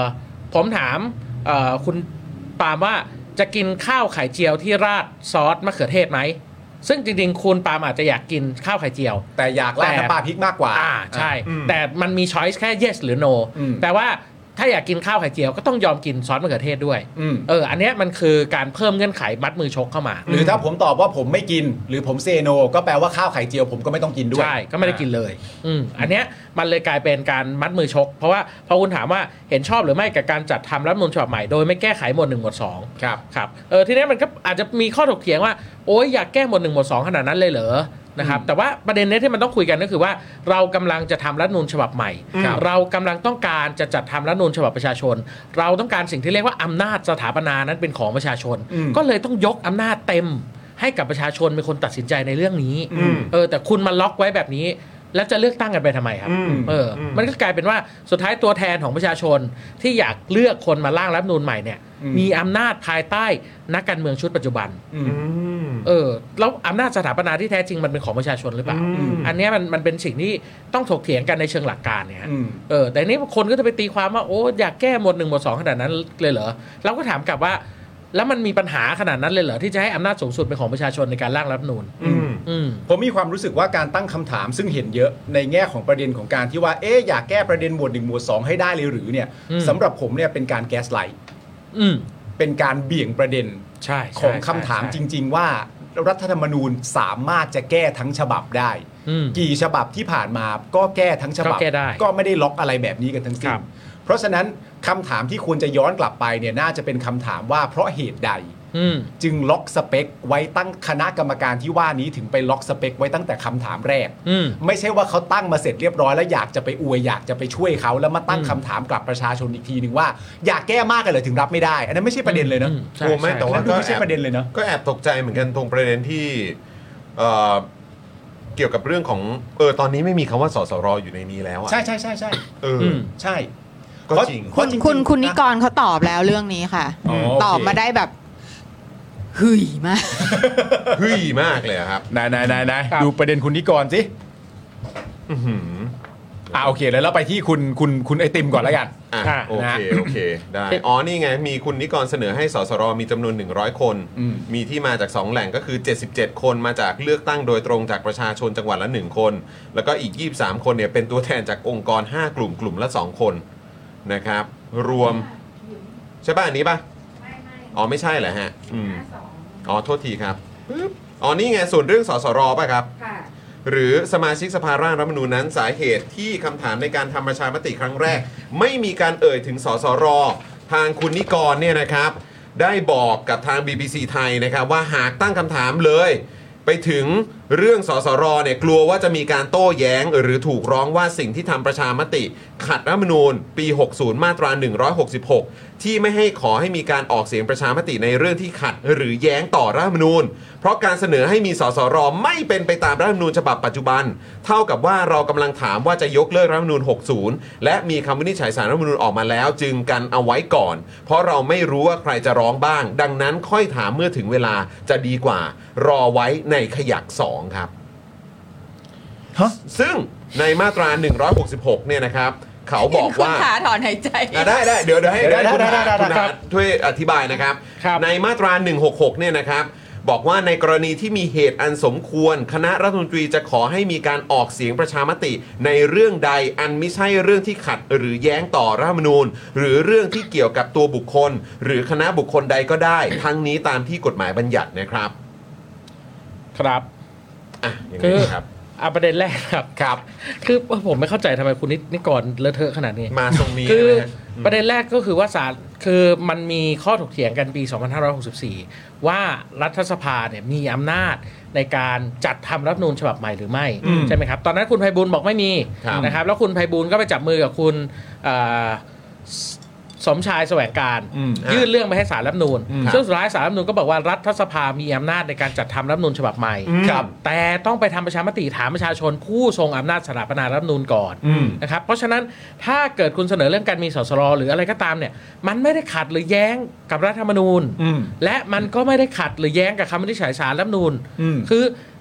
ทุกวันนี้กังวลว่าสารรัฐธรรมนูญจะมีปัญหา อืม คือเรากำลังใช้หลักอะไรในการปกครองประเทศเนี้ยฮะ อืม คือนี่กลายเป็นว่าเรากำลังยกอำนาจให้สารรัฐธรรมนูญเนี่ยมีอำนาจเหนือทุกองค์กรไปแล้ว อืม ทั้งที่สารรัฐธรรมนูญไม่ได้ยึดโยงกับใครเลย อืม หรือพูดให้ตรงไปตรงมากว่านั้นคือสารรัฐธรรมนูญชุดปัจจุบันเนี่ยยึดโยงกับสวที่มาจากการรัฐประหาร อืม แล้วเรากำลังยอมให้อำนาจของสารรัฐธรรมนูญชุดเนี้ยมีอำนาจในการชี้ว่าควรจะเป็นยังไงไปซะหมดเลย มันมันผิดมันมันมันมันวิปริตอะ คือคือคำพูดของคุณนิกรนี่เสมือนกับยอมรับไอ้ความผิดปกติของรัฐธรรมนูญ60 นี่มีอยู่เออทั้งที่คุณเป็นตัวแทนของประชาชนที่มาจากการเลือกตั้งคุณต้องยืนหยัดว่า คุณเป็นอำนาจที่มาจากประชาชน คุณต้องเป็นเขาเรียกกับปาริเมนซูเปอร์เพซี่ครับคือคุณต้องเป็นผู้ทรงอำนาจสูงสุด ในฐานะอำนาจที่ขอมาจากประชาชน ในการตัดสินใจในการเขียนรัฐธรรมนูญ อืม ไม่ใช่ ไปฟังสารรัฐธรรมนูญกลัวสารรัฐธรรมนูญโอเค กลัวกลัวได้ไม่มีปัญหาครับ แต่ประเด็นคือหลักการมันผิดอ่ะคือให้เหตุผลที่ไปซัพพอร์ตกับอำนาจนอกระบบที่มันจะเข้ามาแทรกแซงนี่ผมว่าไม่ไม่ใช่ แล้วแล้วแม้กระทั่งในความเป็นจริงจะกลัวหรือไม่กลัวก็แล้วแต่ แต่ว่าประเด็นเรื่องสารธรรมนูญเองเนี่ยก็ไม่ก็ไม่เคยเท่าที่เราเห็นก็ไม่ได้เคยมีการพูดว่าสสรมันจะผิด ใช่ ใช่ไหมก็ไม่เคยพูด เออ ใช่ แต่ไปกลัวเนื่องจากแบบว่า เอ้ยไอตอนนั้นมันเป็นอย่างนี้มันอาจจะเป็นอย่างนี้ได้นะ มันอยู่ทรงๆเนี้ยแล้ แล้ว วแล้วประเด็นก็คือว่าถ้าจะมีใครสักคนไปร้องอะครับ มันก็คือพักร่วมรัฐบาลเก่าของพักร่วมรัฐบาลปัจจุบันเนี่ยต่างหากหเอรืออ สวที่เลือกคุณเศรษฐามาเป็นนายกนั่นแหละ ที่เคยร้อง ที่เป็น อะไรแบบ ตัวแปร เนี้ย มาตลอดเออ แล้วมันจะเป็นไปได้ยังไง ในสสที่กำลังร่วมรัฐบาลอยู่นะตอนนี้เพราะคิดกันสภาพเล่น อืม ๆถ้าประเด็นมีคำถามประเด็นเรื่องสสรเนี่ยฝ่ายค้านนำโดยพักก้าวไกลเนี่ยไม่มีทางยื่นหรอกครับ อืม ไม่มีทางเป็นไปได้ที่เขาจะไปยื่นสารรัฐธรรมนูญตีความหรืออะไรต่างๆกันานาพักร่วมรัฐบาลที่เป็นอยู่ณตอนนี้ โดยมีแกนนำเป็นพักเพื่อไทย ถ้ามีคำเกี่ยวกับสสรเข้ามา และพวกเขาเหล่านั้นจะไปยื่นเสียเองอย่างเงี้ยเหรออ ม มันก็ไม่ใช่อยู่ดี คือถ้าไม่งั้นเนี่ยจะสลับขั้วทำไมฮะ เออ จะจับมือกันเป็นรัฐบาลทำไมครับ ปรับคอรมอเลยครับเพราะไม่มีประโยชน์ เออ เพราะว่ายิ่งเดินไปยิ่งเสียไม่ใช่ได้เพิ่มนะฮะ อืม คือวันที่คุณบอกว่าวันคุณบอกว่าเอ่อคุณอยากไปจับมือเพื่อให้ประเทศเดินหน้าอะไรก็แล้วแต่เนี่ย แต่ข้อเสนอมันถอยหลังลงเรื่อยๆเนี่ยคำถามคือยิ่งเดินยิ่งเสีย ยิ่งไปด้วยกันยิ่งเสียเนี่ย คนทั่วไปต้องสละเรือนะฮะ นี่มันเป็นการตีความคือคือคือคุณมองประเด็นนี้ยังไง ในแง่ของการตีความว่า สมมติว่าสมมติทางพักเพื่อไทยเองหรือทางคณะกรรมการเองเขามีความรู้สึกว่า การทำแบบนี้สำหรับเขาเนี่ยเขาใช้วิธีการที่เรียกว่าวิธีการที่ปลอดภัยและรอบคอบ ผม กันไว้ก่อนเดี๋ยวมีคนไปบึ้มขึ้นมาซวยกันหมดเลย ผมก็เห็นว่าอันนี้มันเป็นข้ออ้างมาตั้งนานแล้วอะ ตั้งแต่แรกแล้ว ใช่ตั้งแต่แรก ตั้งแต่ไกลๆแล้ว ใช่ครับ ตั้งแต่ ล้วก็ สามเดือนแล้ว แล้วก็แล้วก็ตอนนั้นคือคุณภูมิธรรมก็เน้นอีกเน้นแล้วเน้นอีกเน้นแล้วเน้นอีกว่าต้องแบบอารมณ์แบบใช้ผมไม่แน่ใจครับว่าต้องรัดกุมหรือต้องอะไรหรือเปล่านะผมไม่แน่ใจ แล้วรักกลุ่มโลกแห่งความจริง อะไร ก็ ป ว่ ระมาณเนี้ยเออซึ่งเราก็รู้สึกว่าไม่ใช่อ่ะแล้วอีกอย่างพอหลังจากผ่านมา 106 วัน แล้วคำถามออกมาแบบนี้เนี่ย เออ ก็อันนี้คือทำให้รู้สึกถึงความ คือความไว้เนื้อเชื่อใจที่เรามีให้อ่ะ อืม ก็ยิ่งลดลงไปอีกอ่ะ ผมว่าพอยนี้ที่คุณจรพูดสำคัญนะ อืม คือท่านณตอนนั้นที่เมื่อนานมาแล้วที่คุณจรบอกอะ่ะ คุณทำให้ประชาชนเชื่อไม่ได้อะ อืม หรือคล้อยตามได้อะก็อย่าหวังเลยครับว่าอันนี้จะเอามาอธิบายอย่างนี้แล้วประชาชนจะแบบเออก็ make sense เนอะ คือผมกลับมีความรู้สึกว่าการที่ทำอย่างเงี้ยมันยิ่งเป็นการเติมเติม อาจจะใช้คำว่าเชื้อไฟก็ได้นะ ในความไม่พอใจอะของสังคม อืม และคนในประเทศนี้ อืม ว่าเอ้าคือเวลาผ่านไป 3 เดือน อืม ยื้อกันมาแบบนี้เรามองว่ายื้อนะ อืม นนี้ไม่ได้มองว่าเป็นการพยายามหาทางออกนะ ครับ มุมมองของประชาชนที่ติดตามข่าวสาร แล้วก็ได้เห็นถึงความเคลื่อนไหวหรือความเป็นไปของรัฐบาลนี้ หรือการทำงานต่างๆ ของพรรคเพื่อไทยอ่ะ อืม มันไม่ได้มีความรู้สึกว่าอันนี้เป็นความพยายามอย่างยิ่งยวด อืม หรือความพยายามแบบที่สุดแบบที่ทุกคนก็จะเห็นว่าพยายามพยายาม แบ อ่ะ บเร่งจะทำ เออในการที่จะแก้ปัญหา เออ แต่กลับกลายเป็นว่า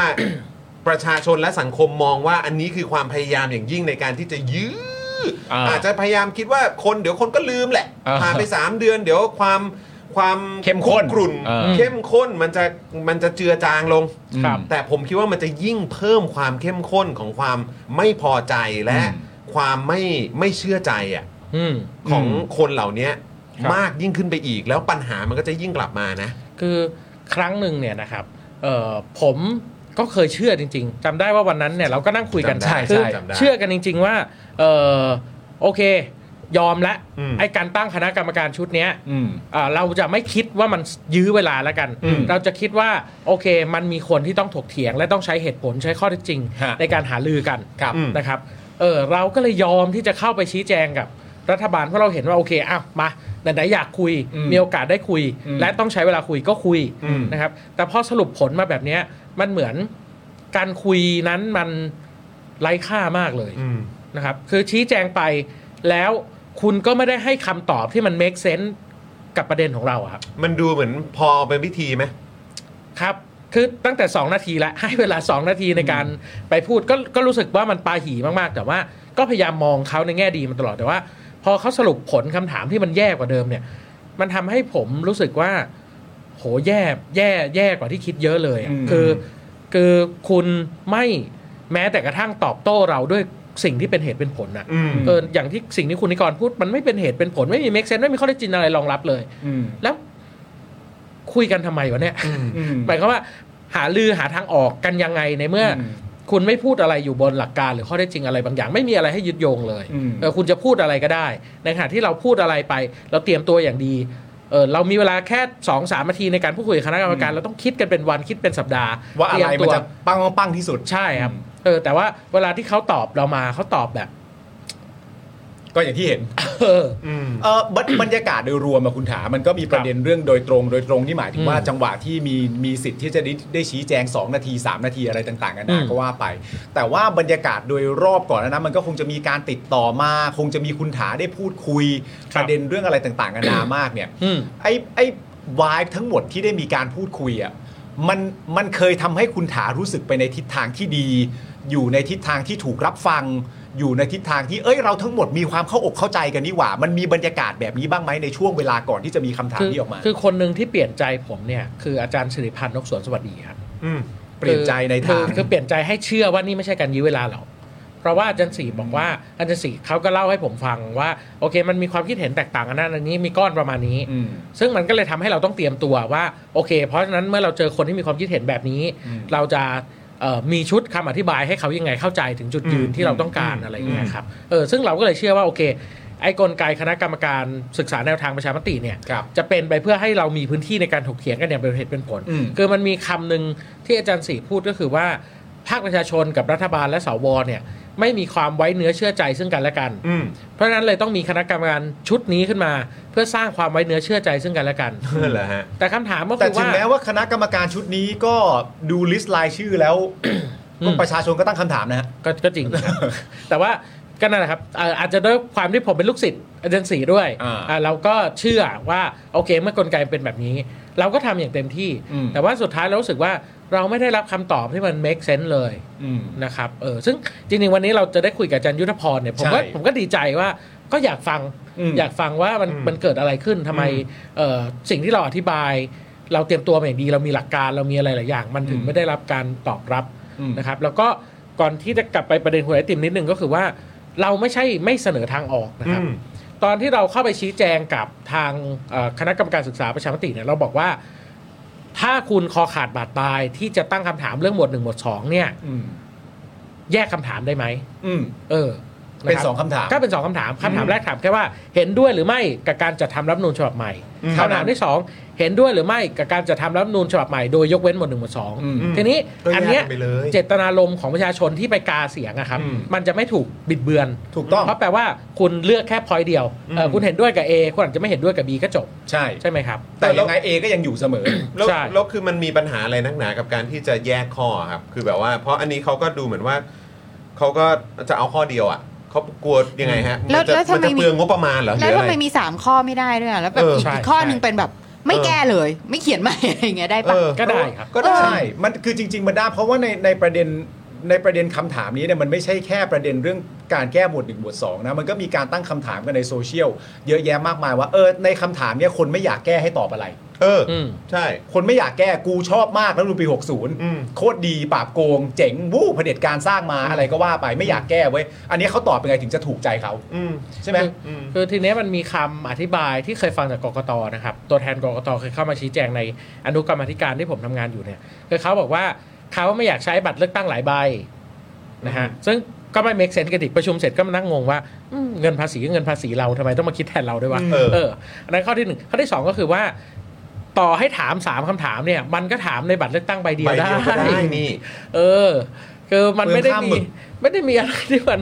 ซับซ้อน แต่ว่าอันเนี้ยมันคือเนี่ยฮะผมรู้สึกว่ากระบวนการที่มันเกิดขึ้นทุกวันเนี้ยคือ เราพูด A แต่เราจะได้รับคำตอบที่มันเป็นกอไก่ขอไข่อ่ะคือคุยกันคนละเรื่องคุยกันคนละภาษา ซึ่งไม่รู้ว่าบรรยากาศนี้มันคืออะไร แล้วมันจะนำไปสู่การหาทางออกร่วมกันยังไง แต่ว่า ผมคิดว่ายังมีเวลานะครับคือผมคิดว่าอาจจะต้องช่วยกันพูดก็คือว่าเอ่อผมเข้าใจว่าคณะกรรมการศึกษาชุดเนี้ยทำข้อสรุปเสร็จ แล้วเขาต้องยื่นให้คณะรัฐมนตรีพิจารณาอีกทีนะครับซึ่งเอ่อถ้าดูจากวันประชุมเนี่ยคิดว่าเอ่อเร็วสุดก็คงจะ 8 มกราถ้าเกิดเราเพราะว่าปกติเนี่ยคอรมอจะประชุมกันจันทร์อังคารนะครับทีนี้เอ่อจันทร์อังคารแรกของเดือนมกราเนี่ยมันชนปีใหม่ อืม ดังนั้นก็น่าจะเป็นวันที่ 8 เพราะฉะนั้นผมคิดว่าจากเนี้ยไปจนถึงวันที่ 8 มกราเนี่ย ต้องช่วยกันพูดว่าเออถ้าจะถามคำถามแบบนี้ทางเลือกแรกแยกคำถามอ่าปณีประนอมสุดๆแยกคำถามเอ่ออีกทางเลือกหนึ่งซึ่งจะเป็นทางเลือกที่อาจารย์สมชายเสนออสมชายศรีทุติยากรเสนอก็คือว่าถามแบบนี้ไม่ถามดีกว่า อืม เออพี่เป๋าก็เสนอแบบนี้ฮ ยังไงนะถามนี้ไม่ถามดีกว่า เออคือคำถามมันไม่ดีไม่ต้องถามหรอก อืม ก็คือ เก็รอให้คือที่เราต้องทำประชามติครั้งนี้อะครับ เพราะว่าสวเนี่ยเขาเคยอ้างว่าต้องทำประชามติก่อน อ่าใช่ อ่าทีนี้ประเด็นก็คือว่าสวเนี่ยจะหมดอายุเดือนกรกฎาคมปี 2567 อืม และถ้าเรามาทำประชามติเดือนเมษายนปี 67 เนี่ย เรารออีกแค่ 2-3 เดือนเนี่ย ก็ไม่ต้องทำประชามติ ก็ดันร่างรัฐธรรมนูนไปเลย หมดอำนาจแล้ว ใช่ อืม เออ แล้วก็ไม่ต้องมาติดเงื่อนไขนี้ด้วย ไม่ต้องคุณไม่ต้องมากังวลสวอีกต่อไปเพราะว่าสวจะหมดอายุแหละ เพราะว่าคำถามในจุดเริ่มต้นที่มันไม่ดีเนี่ย มันก็มีแนวโน้มสูงว่ามันจะชงไปในทางที่ ไม่โอเค ไม่โอเค อืม ครับ คือเดิมเนี่ยพูดกันตรงไปตรงมาก็คือว่า สวเนี่ยเอ่อพยายามแข็งขืนที่จะฝืนแรงอำนาจรัฐสภาครับทีเนี้ยเราก็เลยจะใช้ประชามติเนี่ยในการเป็นหลังอิงให้กับรัฐสภาในการผลักดันการแก้รัฐธรรมนูญนะครับ แต่ทีนี้ประเด็นก็คือว่า คุณไปถามคำถามเข้าทางสวทั้งหมดเลยอ่ะแล้วจะถามทำไมไม่มีประโยชน์ อืม อืม เรื่องเรื่องนี้เราควรจะจี้ไปทางไหนครับ ถ้าเกิดว่าเราจะส่งเสียงก่อนถึงวันที่ 8 ผมคิดว่าจากเนี้ย เราแท็ ถ ก นน ไปหา ทุก คุณ สายต้องไปหาคอรมอแล้วครับ ไปหา งั้นเอ่อเป้าหมายแรกในการส่งเสียงถึงก็ควรจะส่งเสียงไปถึงคุณ เศรษฐา เศรษฐาไหมฮะ ใช่ครับ คุณเศรษฐาดิ ก็เพราะว่า คุณเศรษฐา เนี่ย เนี่ย คือคือแล้วผมคิดว่าอ่ะจังหวะเนี้ยน่าจะเป็นจังหวะที่ดี อืม เพราะว่าเห็นคุณเศรษฐาเนี่ยก็เริ่มตอบเอ่อข้อความ อืม หรือคำถาม อืม หรือความคิดเห็นของประชาชนใน X ละ อืม เออนะเผื่อเราจะแอดไปหาทวีสินเลย อืม แอดทวีสินน่ะเอออ ม ก็ดี ทวิตเตอร์ของคุณเสถา เออ คือประชาชนช่วยกันระดม อืม ครับ ส่งเสียงไปหา อืม คุณเสถาว่าเออแบบคำถามแบบนี้มันไม่โอเคนะ อื มัน ม ไม่โอเค ปณีประนอมที่สุดคือแยกคำถามดีกว่า แล้ว อืม จริง แต่ ๆ ถามไปด้วยก็ได้ว่าทำแล้วทำไมคุณเศรษฐาถึงคิดว่ามันโอเค เออ เออ แล้วคุณเสถาโอเคไหมกับ เออ แบบเนี้ย ยากเย็นขนาดไหน หรือคุณเศรษฐา อืม มีความรู้สึกว่าแยกเป็นสองคำถาม ให้ผลลัพธ์ที่ดีน้อยกว่าคำถามเดียว อันนี้มันเจ๋งสุดๆไปเลย อืม ก็ให้ตอบมา อืม ก็ตอบมาหน่อยนะประชาชนจะได้รู้ งั้นก็แอดไปหาคุณเสถาแอดไปหาเอ่อพักเพื่อไทย อืม อย่างนี้ไหมฮะ ครับ เออคิดว่าก็น่าจะหลักๆ เพราะว่าอย่างคุณภูมิธรรมอาจจะไม่ได้ตอบ แต่ว่าคิดว่าอย่างคุณเศรษฐาเอง แล้วก็พักเพื่อไทยเองเนี่ยนะก็น่าจะแบบมีเขาเรียกว่าอะไรมีการโต้ตอบผ่านทางโซเชียลมีเดีย อืม ที่มันค่อนข้างที่ที่ที่อาจจะตอบอะนะเออ แล้วก็เออจริง ๆ เนี่ย อันนี้ที่อ่านแล้วเห็นแล้วก็สะดุดใจเหมือนกันก็คือสิ่งที่คุณภูมิธรรมให้สัมภาษณ์ อืม คุณภูมิธรรมบอกว่าคำถามนี้มันมัดมือชกตรงไหน อืม เออถ้าพูดแบบนี้ไม่ว่าคำถามแบบไหนก็จะบอกว่ามัดมือชก อืม ผมก็งงว่าคุณภูมิธรรมไม่รู้จริงๆเหรอว่าแบบไหนเรียกว่ามัดมือชกแบบไหนไม่เรียกว่ามัดมือชก รู้ รู้ รู้อยู่แล้ว รู้อยู่แล้ว ยังไงก็รู้ ยังไงก็รู้ครับ ยังไงก็เป็นรู้ถึรัฐมนตรีเอ่อพาณิชย์ ซึ่งซึ่ง ผมอะเอายี้ก่อน ผมไม่กล้าดูถูกคุณภูมิธรรมโดยบอกว่าคุณภูมิธรรมไม่รู้หรอก ใช่ อืม ผมไม่ดูถูกคุณภูมิธรรมแบบนั้นหรอก เราว่าคุณภูมิธรรม ผมบ มี อก สติ คุณภูมิ ปัญญา ผมบอก และ คุณ ประสบภูมิธรรม การณ์ รู้ มากพอใช่รู้อยู่แล้ว ถ้าบอกคุณภูมิธรรมไม่รู้นี่เหมือนด่าเขานะ ใช่ เขาบอก เขารู้ เขาไม่รู้ ไม่ เขารู้ เขารู้ ผมมั่นใจเขารู้ เขาแบบเขา ผมว่าเขารู้ อแอใส่อะ เขารู้อืม เราจะไปดูถูกคุณภูมิธรรมอย่างนั้นไม่ได้ คุณภูมิธรรมนี่เป็นโอ้โหเบอร์ต้น ค่อนข้างค่อนข้างเชื่อว่าเขารู้แต่ว่าแสดงออกมาในลักษณะแบบนั้น เพราะอะไรก็ไม่รู้อันเนี้ย เออ อ่า ใช้ อ่ะอย่า คำ ง นี้ นั้น แล้ ก็ วกั ได้ น ครับย่งนั้น แสดงออกมาแบบนั้น แสดงออกมาว่าตัวเองไม่รู้อ่ะเพราะอะไรอันนี้ก็ไม่เข้าใจเหมือนกัน อืม ครับ ทำไมถึงต้องต้องแสดงออกมาเหมือนว่าตัวเองไม่รู้ อืม อืม แปลก แต่ผม ประหลาดมาก แต่ผมเข้าใจนะ นี่เราก็ยังบอกว่า คุณเข้าใจใช่ไหม ผมใครก็เข้าใจ ผม เพื่อ ว่าน ประชาชนก็เข้าใจ นะครับ สสสว อันนี้คุณภูมิธรรมบอกนะครับ สสสว ประชาชนและกลุ่มทางสังคมต่างๆ เสียงส่วนใหญ่คือไม่เห็นด้วยกับการแก้ 112 แต่ก็มีบ้างที่เห็นด้วย แต่เราเอาเสียงส่วนใหญ่ โดยที่เอาข้อความเห็นต่างนำเสนอสู่คอรมอด้วย จึงไม่เห็นว่ามัดมือชกตรงไหน แม้แต่พรรคก้าวไกลที่ไม่ร่วมในคณะกรรมการ เราก็รับฟังความคิดเห็น โดยนิกรจำนงนะครับได้ไปคุยและทำแบบสอบถามร่วมกันดังนั้นเมื่อผลออกมาแบบนี้เราเอาเสียงส่วนใหญ่ และไม่ทอดทิ้งเสียงที่เห็นต่าง เราต้องการทำให้เป็นประชาธิปไตยทำให้ผ่านทำให้เสร็จ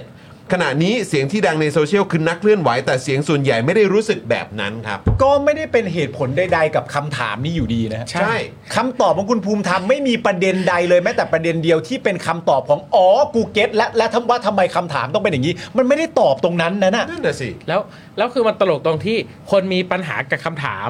แต่คุณภูมิธรรมไปพูดเรื่องกระบวนการรับฟังความคิดเห็น เออ มันคนละเรื่อง และ ตอบคนละเรื่องเลย และอีกมุมหนึ่งก็คือว่าตามหลักการที่ถูกต้อง อืม รัฐธรรมนูญมันต้องสามารถแก้ทั้งฉบับได้ ใช่ พอหลักการที่ถูกต้องนั่นแปลว่าถ้าเกิดมีคนที่ไม่เห็นด้วยเนี่ย นั่นก็ อืม แปลว่าเขาไม่เห็นด้วยกับหลักการที่มันถูกต้อง อืม ในขณะเดียวกันก็มีคนอีกตั้งมากมายที่เห็นด้วยกับหลักการที่มันถูกต้อง อื ม และสรุปทำไมสุดท้ายมันมาจบที่คุณภูมิธรรมไปตรงกับคนที่เห็นด้วยกับหลักการที่ไม่ถูกต้องอ่ะ ไม่แล้วผมแปลกใจมาก เพราะว่าคุณภูมิธรรมบอกว่าเราต้องการทำให้เป็นประชาธิปไตย ต้องการทำให้ผ่าน ไม่แล้วแล้วคุณภูมิธรรมไปพูดเรื่องหนึ่งหนึ่งสองซะอีกอะ ใช่แล้ว1นึเป็นอาญาไม่ใช่เหรอครับ เออ มันไม่ได้อยู่ในรัฐธรรมนูญครับ 1นึอ่ะเป็นกฎหมายในมาตราที่ยังไงก็แล้วแต่เนี่ยจะต้องสามารถแก้ได้ ใช่ เพราะว่ามีศักดิ์มีสีก็เท่ากับกฎหมายอื่น ๆ ในกฎหมายอาญาอื่น อืม ๆ ประเด็นที่มันจะตรงมากกว่าเนี่ยมันตรงกับความต้องการของพรรคเพื่อไทยมากกว่าเท่านั้นเอง ที่บอกว่าฉันจะไม่แตะ ไม่แล้วอีกอย่างเนี่ย พอบอกว่าต้องการทำให้เป็นประชาธิปไตยเนี่ย แล้วถามจริงครับว่าคำถามเนี้ยที่ถามออกมามันเป็นประชาธิปไตยยังไง เออ เพราะว่ามันเป็นการที่ทำให้ประชาชนไม่มีทางเลือกอ่ะ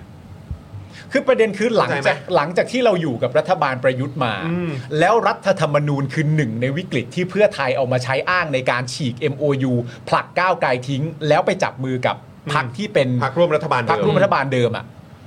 รัฐธรรมนูญเป็นหนึ่งในวิกฤตอะ อืม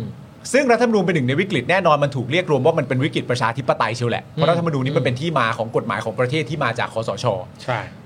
แล้วพอจะมาแก้ให้เป็นประชาธิปไตยอ่ะก็เลยล็อกเหรอ อืม อืม ฟังไม่ได้นะฮะ มันดูเป็นประชาธิปไตยยังไงครับ กับการล็อกออกมาให้เป็นแบบเนี้ย แต่นี่ผมรู้สึกดีมากเลยที่ผมไม่กดคลิกเข้าไปอ่านข่าวโดยละเอียดของคุณภูมิธรรม อืม นี่คุณภูมิธรรมบอกว่า ขณะที่เสียงดังในโซเชียลคือนักเคลื่อนไหว แต่เสียงส่วนใหญ่ไม่ได้รู้สึกเสียงส่วนใหญ่ไม่ได้รู้สึกแบบนั้น คุณรู้จากอะไรครับคุณภูมิธรรม โอ้โห คุณวัดจากอะไร คือถ้าจะรู้เรื่องนี้ครับ แยกคำถามแล้วทำคำถามประชามติไปเลยครับเดี๋ยวรู้ ก็ ง่าย แบบ เดี๋ยวรู้ นี่ เลย ก็เคลียร์กว่าและเป็นประชาธิปไตยกว่าไง ใช่ ใช่ไหมก็คือแบบอ่ะหนึ่งประชาชนต้องการให้ร่างรัฐธรรมนูญใหม่ไหมหนึ่ง อืม คำถามสองก็คือประชาชน จะแก้ไหมไม่ จะ หมวดหนึ่งหมวดสองเนี่ จะ ย จะให้แตะไหมหมวดหนึ่งหมวดสองอ่ะ อ่า เออ แค่นั้นเอง แล้วถ้าตั้งคำถามคืนมาว่า อ้าว ถ้าเกิดว่าคิดสมมติเล่นๆ ถ้าคิดว่าแน่จริง สมมติเล่นๆ นะ เอาว่าถ้าเกิดคิดว่าแน่จริง คิดว่าประชาชนเห็นแบบนั้นจริง ๆ แล้วทำไมไม่ไม่แค่มาตอบคำถามที่ถูกตั้งไว้เป็นคำถามเดียวอะ อืม ถ้าเกิดถามกลับมาอย่างเงี้ย ผมจะผิดหวังมากเลยนะ อืม อืม ผมจะผิดหวังสุดๆ ไปเลยนะว่า เอาอีกแล้ว แกล้งอีกแล้ว งงจริง เราไป คบ แกล้งอีกแล้ว ก็เพราะว่าไอ้หนึ่งคำถามเดียวที่ว่านี้มันไม่รู้จะตอบยังไง อืม ไม่ว่าจะเป็นคนอยากแก้ คนอยากทำส่วนนี้ คนไม่อยากทำส่วนนั้น คนเห็นด้วยประเด็นนี้ คนเห็นด้วยประเด็นนั้น มันมารวบอยู่ในคำถามเดียวเนี่ย คนมันไม่รู้จะตอบยังไง อืม คำตอบมันก็ง่ายมาก ๆอยู่แล้ว พอแยกคำถามไป ถามว่ามันต่างไหม มันก็ต่างร้อยเปอร์เซ็นต์เพราะคนจะรู้ว่าจะตอบยังไง ใช่ แม่ แล้วแล้วประเด็นสำคัญอีกอันหนึ่งที่ผมคิดว่าต้องย้ำว่าทำไมคำถามประชามติมันถึงสำคัญก็คือว่า เราต้องการเสียงเกินกึ่งหนึ่งสองชั้น ตามพรบประชามตินะครับไอ้ดับเบิลมอร์จอริตี้เนี่ยคือหมายความว่าต้องได้เสียงเกินกึ่งหนึ่งของต้องมีคนโหวต yes เกินกึ่งหนึ่งของผู้มาใช้สิทธิ์ และต้องมีคนออกมาเกิน 50%ของผู้มีสิทธิ์ทั้งหมด อ่า นะครับทีนี้ถ้าคำถามคุณไม่ดีเนี่ย เออ และเขารู้สึกว่าเขาไม่อยากไปออกไปโหวตเยสอ่ะ เออ แต่เขาก็ไม่อยากโหวตโน อืม เขาก็ไม่ออกไปโหวตเลย มันคว่ำตั้งแต่แรกเลย มันก็คว่ำประชามติ อืม แรกก็เสียเงินกันฟรี เพื่อ ๆ นี่ซึ่งเนี่ยผมนั่งคิดนะว่า อ่ะแล้วนี่ถ้าจะบอกประเด็นเรื่องห่วงงบประมาณนะ ใช่ เออ แล้วเนี่ยผมนั่งคิดนะคุณภูมิภูมิธรรมพูดกันแบบเนี้ย ถ้าเกิดผมแบบนึกโมโหอารมณ์รุนแรงเนี่ย อืม วัดกันเลยไหมล่ะว่าถ้าประชามตินี้ล่มอ่ะคนไปโหวตโนคุณลาออกเอาไหมคุณเสียฐานลาออกเอาไหม เพราะว่าถือว่าตั้งคำถามไม่ดี เออรับผิดชอบกับเรื่องเนี้ยเไหม ถือว่าตั้ ล่ะ งคำถามแล้วทำให้ประชาชนออกมาใช้สิทธิ์ไม่ได้ ยุบสภา ใช่ ไปเลย ทั้งทั้งที่คุณบอกว่า วิกฤตคือรัฐธรรมนูญ อืม แต่คุณตั้งคำถามกันมาในคณะกรรมการคุณไม่สามารถทำให้ ไม่สามารถ ปะชชนออ แก้วิกฤตได้ รับผิดชอบยังไง นั่นนั่นแหละ นะ เออ เออนี่คือคือผมรู้สึกว่าถ้าคุณภูมิธรรมพูดแบบ เอาแต่ได้ขนาดเนี้ยเออผมพูดแบบเอาแต่ได้บ้างดีไหมอ่ะ อืม เออก็พูดเลยเนี่ยถ้าทำประชามติ แล้วมันล่มขึ้นมา คนไม่เห็นด้วยคำถามคนไม่ไปโหวตคุณเศรษฐาลาออก เออ เออเอาไหมล่ะคุณจะยอมกันไหมล่ะ เออ เออซึ่งสุดท้ายก็ เอาไงครับ ก็ไม่ยอม ก็ใช่ไง ก็บอกไม่เกี่ยว อ่ะเดี๋ยวเดี๋ยวเราลองฟังความเห็นนะครับ หรือว่าลองสอบถามข้อมูลนะครับ จากทางอาจารย์ยุทธพรอิสระชัยดีกว่านะครับนะฮะ ครับ อันนี้ถึงเวลาที่เรานัดอาจารย์ไว้เรียบร้อยแล้วนะครับ เดี๋ยวเราโทรหาเลยละกัน พี่บิวเดี๋ยวเปิดซาวด์ได้เลยนะครับนะฮะอ่ะผมโทรเลยนะครับอืม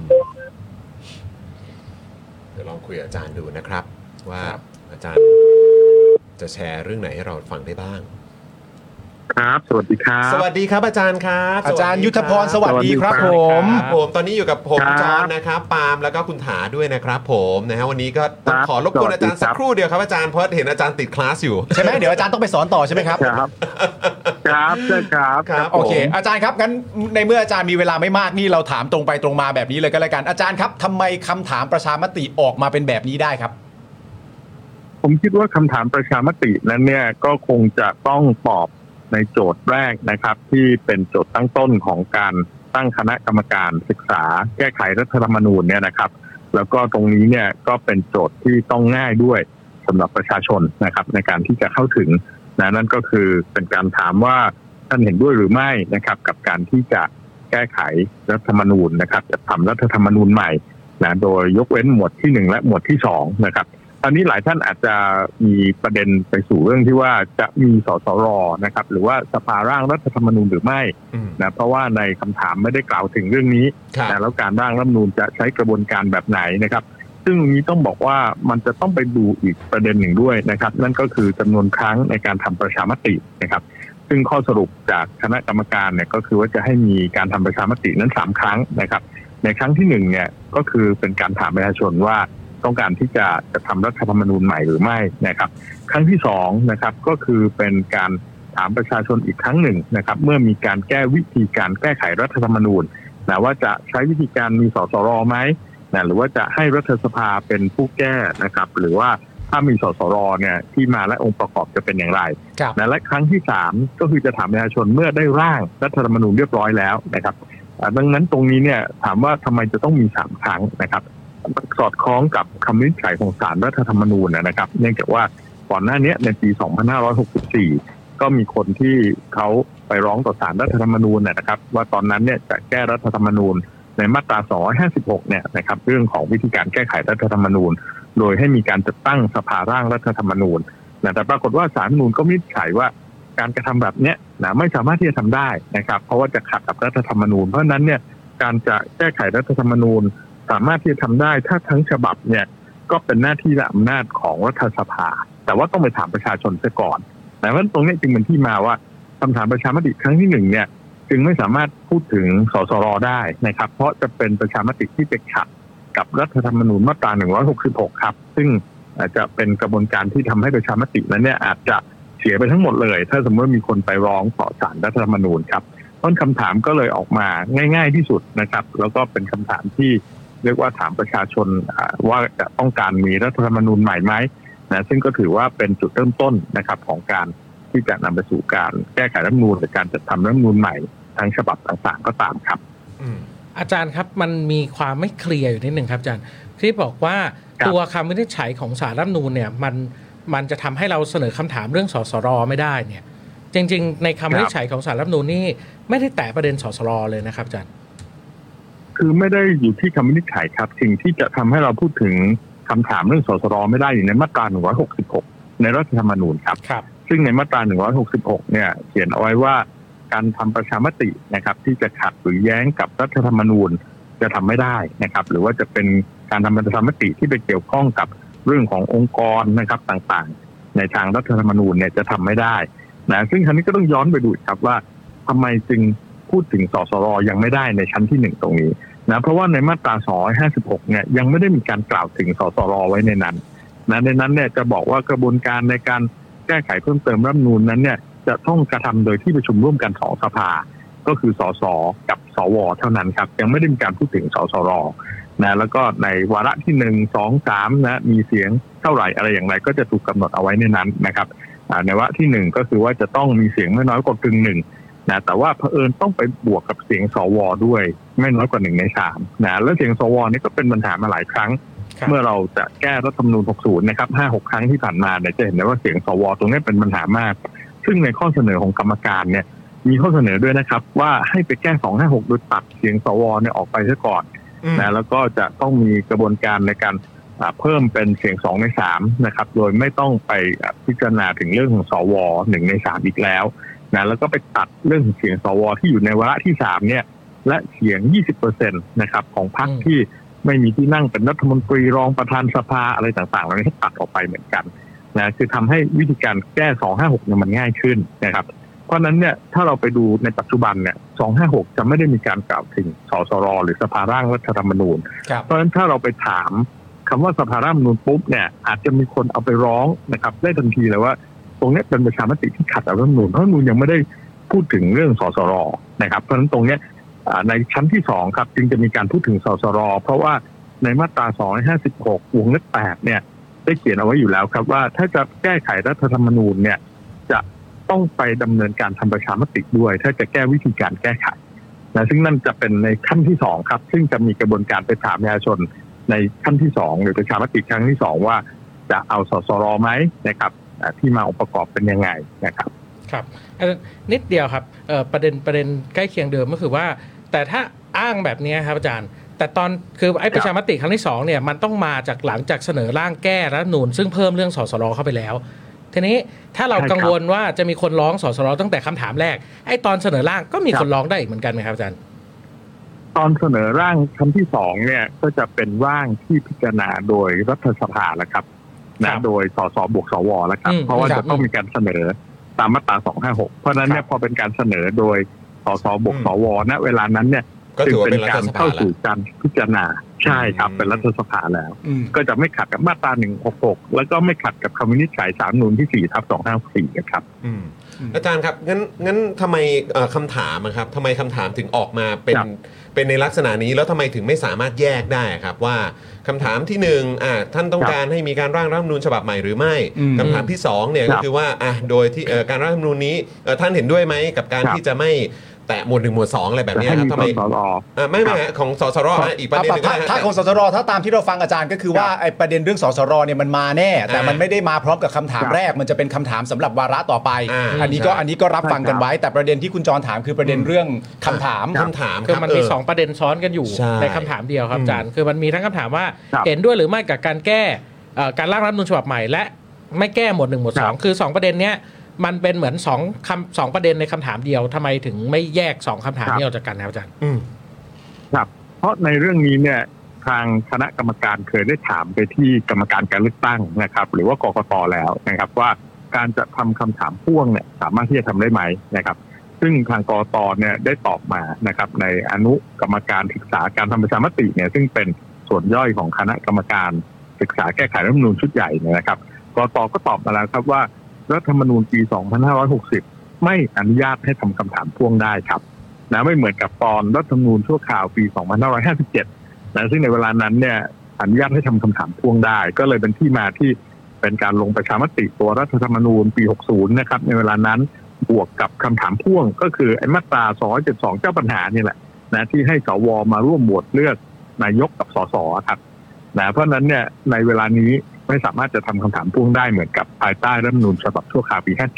นะเพราะฉะนั้นคำถามก็เลยจะต้องมีคำถามเดียวเท่านั้นครับ งั้นงั้นทำไมถึงต้องมีเรื่องของหมวด 1 หมวด 2 อยู่ในนั้นนะครับอาจารย์ทั้งทั้งที่แบบว่าโดยปกติ ครับ แล้วรัฐธรรมนูญร่างแบบฉบับที่ผ่านๆมาเนี่ยก็คือร่างใหม่ทั้งฉบับเสมอมาไม่ใช่เหรอครับ ครับ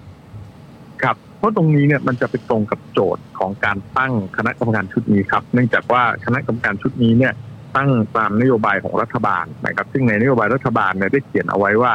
ในเรื่องของการศึกษาแก้ไขรัฐธรรมนูญนั้นจะยกเว้นนะครับ การแก้ไขหมวดที่หนึ่งและหมวดที่สอง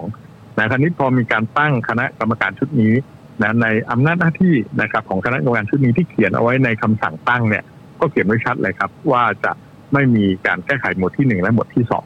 นะว่าตรงเนี้ยก็อยู่ในกรอบของของกรรมการชุดนี้ครับ เพราะถ้าอ่าไม่มีการพูดอ่าให้ชัดเจนก็อาจจะเกินกรอบของกรรมการชุดนี้นะครับอ่าแล้วก็โดยหลักคิดแล้วนะครับ ผมคิดว่าการแก้ไขรัฐธรรมนูญครั้งนี้เนี่ยก็เป็นการแก้ไขรัฐธรรมนูญเพื่อ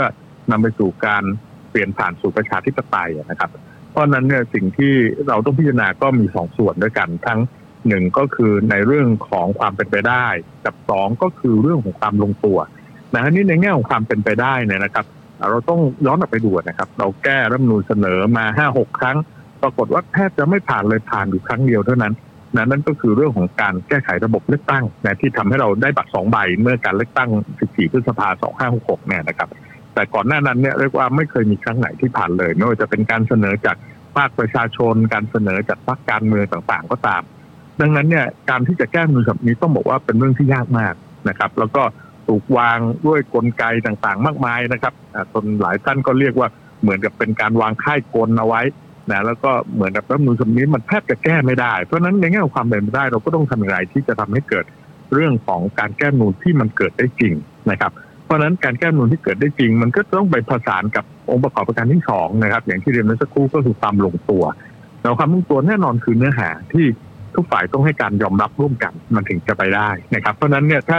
อ่าบางส่วนอาจจะไม่ยอมรับนะครับ ในรัฐธรรมนูญมันมันก็โอกาสที่จะเกิดขึ้นมันก็เป็นเรื่องที่ยากนะครับ เพราะฉะนั้นเนี่ยในแง่ของความสมดุลระหว่างความเป็นไปได้ และความลงตัวในเรื่องเนื้อหาเนี่ยจึงเป็นเรื่องที่สำคัญนะครับ แล้ววันนี้เนี่ยถ้าเราไปดูกระบวนการในการร่างรัฐธรรมนูญในประเทศต่างๆเนี่ยนะครับมันต้องมีความสมดุลอยู่ด้วยกันสามส่วนนะหนึ่งก็คือการมีส่วนร่วมของประชาชนนะนี่สำคัญที่สุดครับ นะสองก็คือเรื่องของการมีส่วนร่วมของรัฐสภานะครับ แล้วก็สามก็คืออาจจะเป็นเรื่องของบรรดาเทคนิค ความเชี่ยวชาญทางการเมืองต่างๆนะครับ เพราะฉะนั้นสามส่วนเนี่ยมันต้องขับเคลื่อนไปด้วยกันจึงจะทำให้ความสำเร็จในการร่างรัฐธรรมนูญเนี่ยมันเกิดขึ้นได้นะดังนั้นตรงนี้เนี่ยอย่างที่บอกนะครับว่าอ่าบางครั้งถ้าอ่าเราบอกว่าเราจะแก้รัฐธรรมนูนทั้งฉบับเลยเนี่ยมันอาจจะทำให้ความเป็นไปได้เนี่ยมันมันก็เป็นเรื่องที่ยากเหมือนกันครับ เอ่อในในใน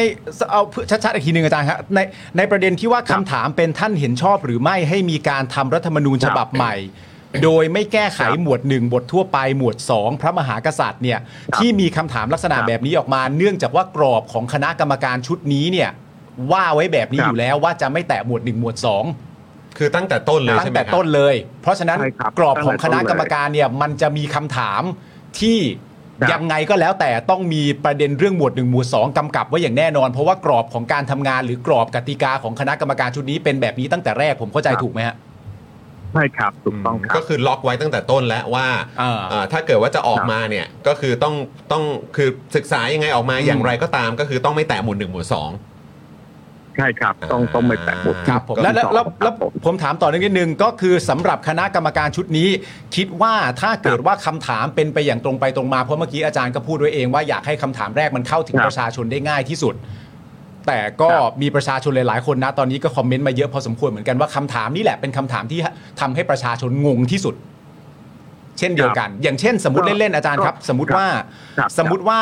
จากคำถามนี้เนี่ยท่านเห็นชอบหรือไม่ให้มีการทำรัฐธรรมนูญฉบับใหม่ โดยไม่แก้หมวดหนึ่งหมวดสองเนี่ยถ้าผมตอบสมมติเล่นๆ มีนายเอนายเอตอบว่าไม่เห็นด้วย แปลว่าเขาไม่เห็นด้วยว่าอะไรค ครับ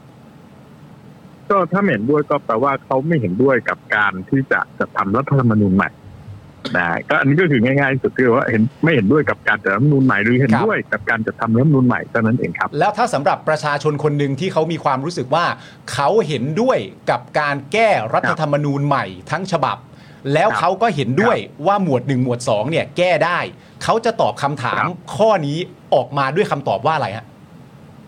ถ้าเขาประสงค์จะแก้รัฐธรรมนูญทั้งฉบับรวมไปถึงหมวดที่หนึ่งหมวดที่สอง ครับ เนี่ยแน่นอนว่าบุคคลท่านนั้นก็อาจจะต้องลงว่าไม่เห็นด้วยนะครับ แต่อันนี้ต้องต้องเรียนว่าผมไม่ได้พูดว่าชี้นำนะครับ อันนี้คือผมสมมุติว่าถ้าผมเป็นบุคคลที่ต้องการจะแก้ทั้งฉบับนะครับถึงแม้ว่าทุกมาตราเลย ครับ ทั้งหมวดหนึ่งหมวดสองอะไรแก้ได้ ก็แน่นอนถ้าคนที่เขามองอย่างนั้นเขาก็ต้องการว่าเขาไม่เห็นด้วยเพราะเขาต้องการให้แก้ทั้งฉบับไม่ได้ยกเว้นบทบัญญัติ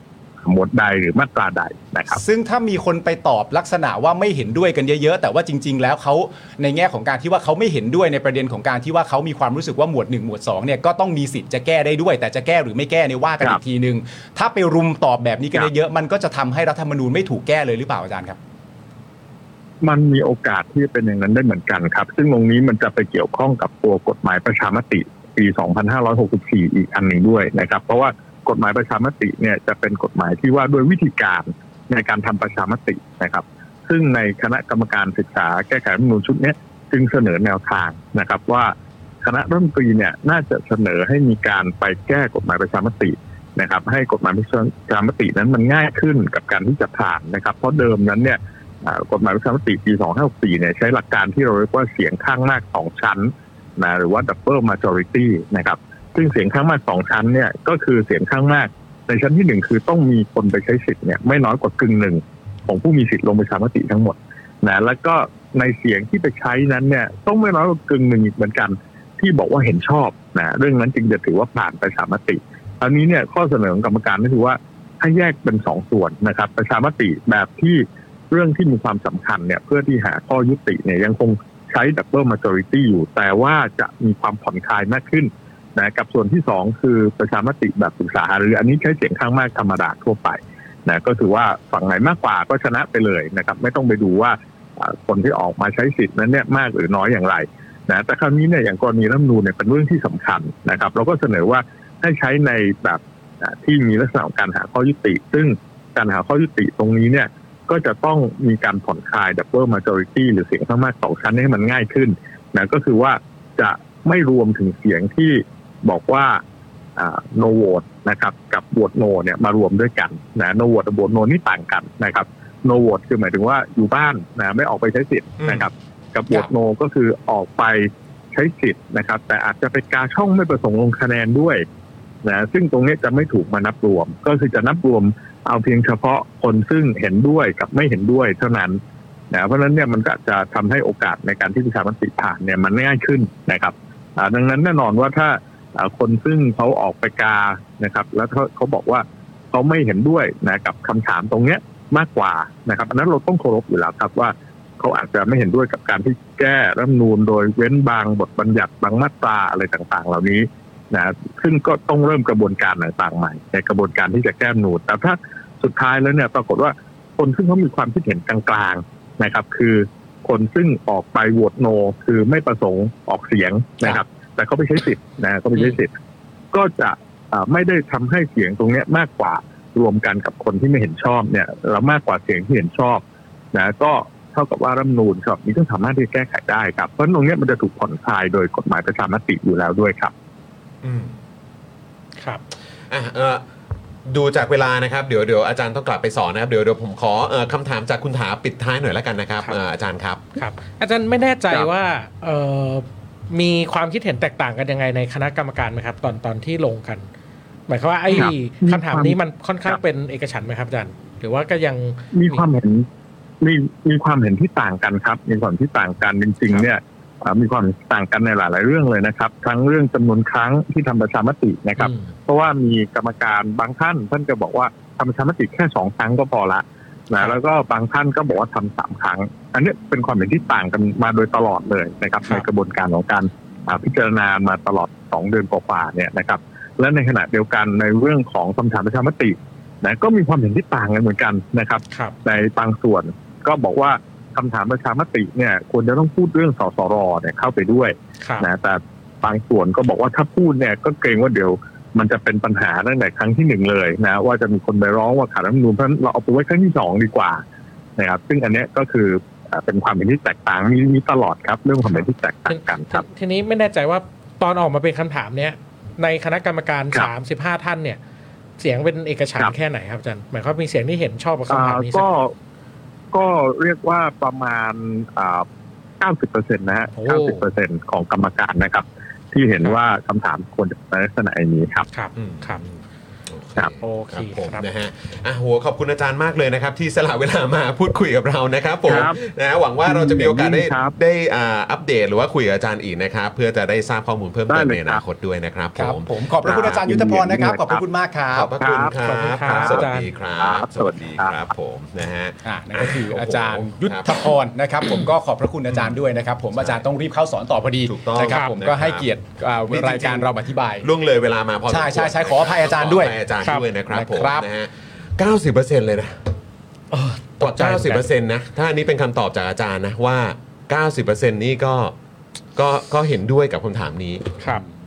นี่เลยทำให้ผมอยากคุยกับอาจารย์เหมาต่ออีกสักคนหนึ่ง อืม เออ นะครับ ว่าอาจารย์เป็นสิบหรือเป็นเก้าสิบ เอออาจารย์อยู่ใน 10 หรือว่าอาจารย์อยู่ใน เออ เออใช่ 90 ก็อยากรู้หนกัน เรามีอาจารย์ในในแง่ของมันมันจะมีกลุ่มใช่ไหมนักการเมืองจากพักนั้นพักนู้นพักนี้แล้วก็จะมีกลุ่มหนึ่งที่เอ่อ นักวิชาการ ที่เหมือนอะไร คือถ้าแซวกันเล่นๆน่ะเหมือนประชาชนเหมือนอารมณ์แบบ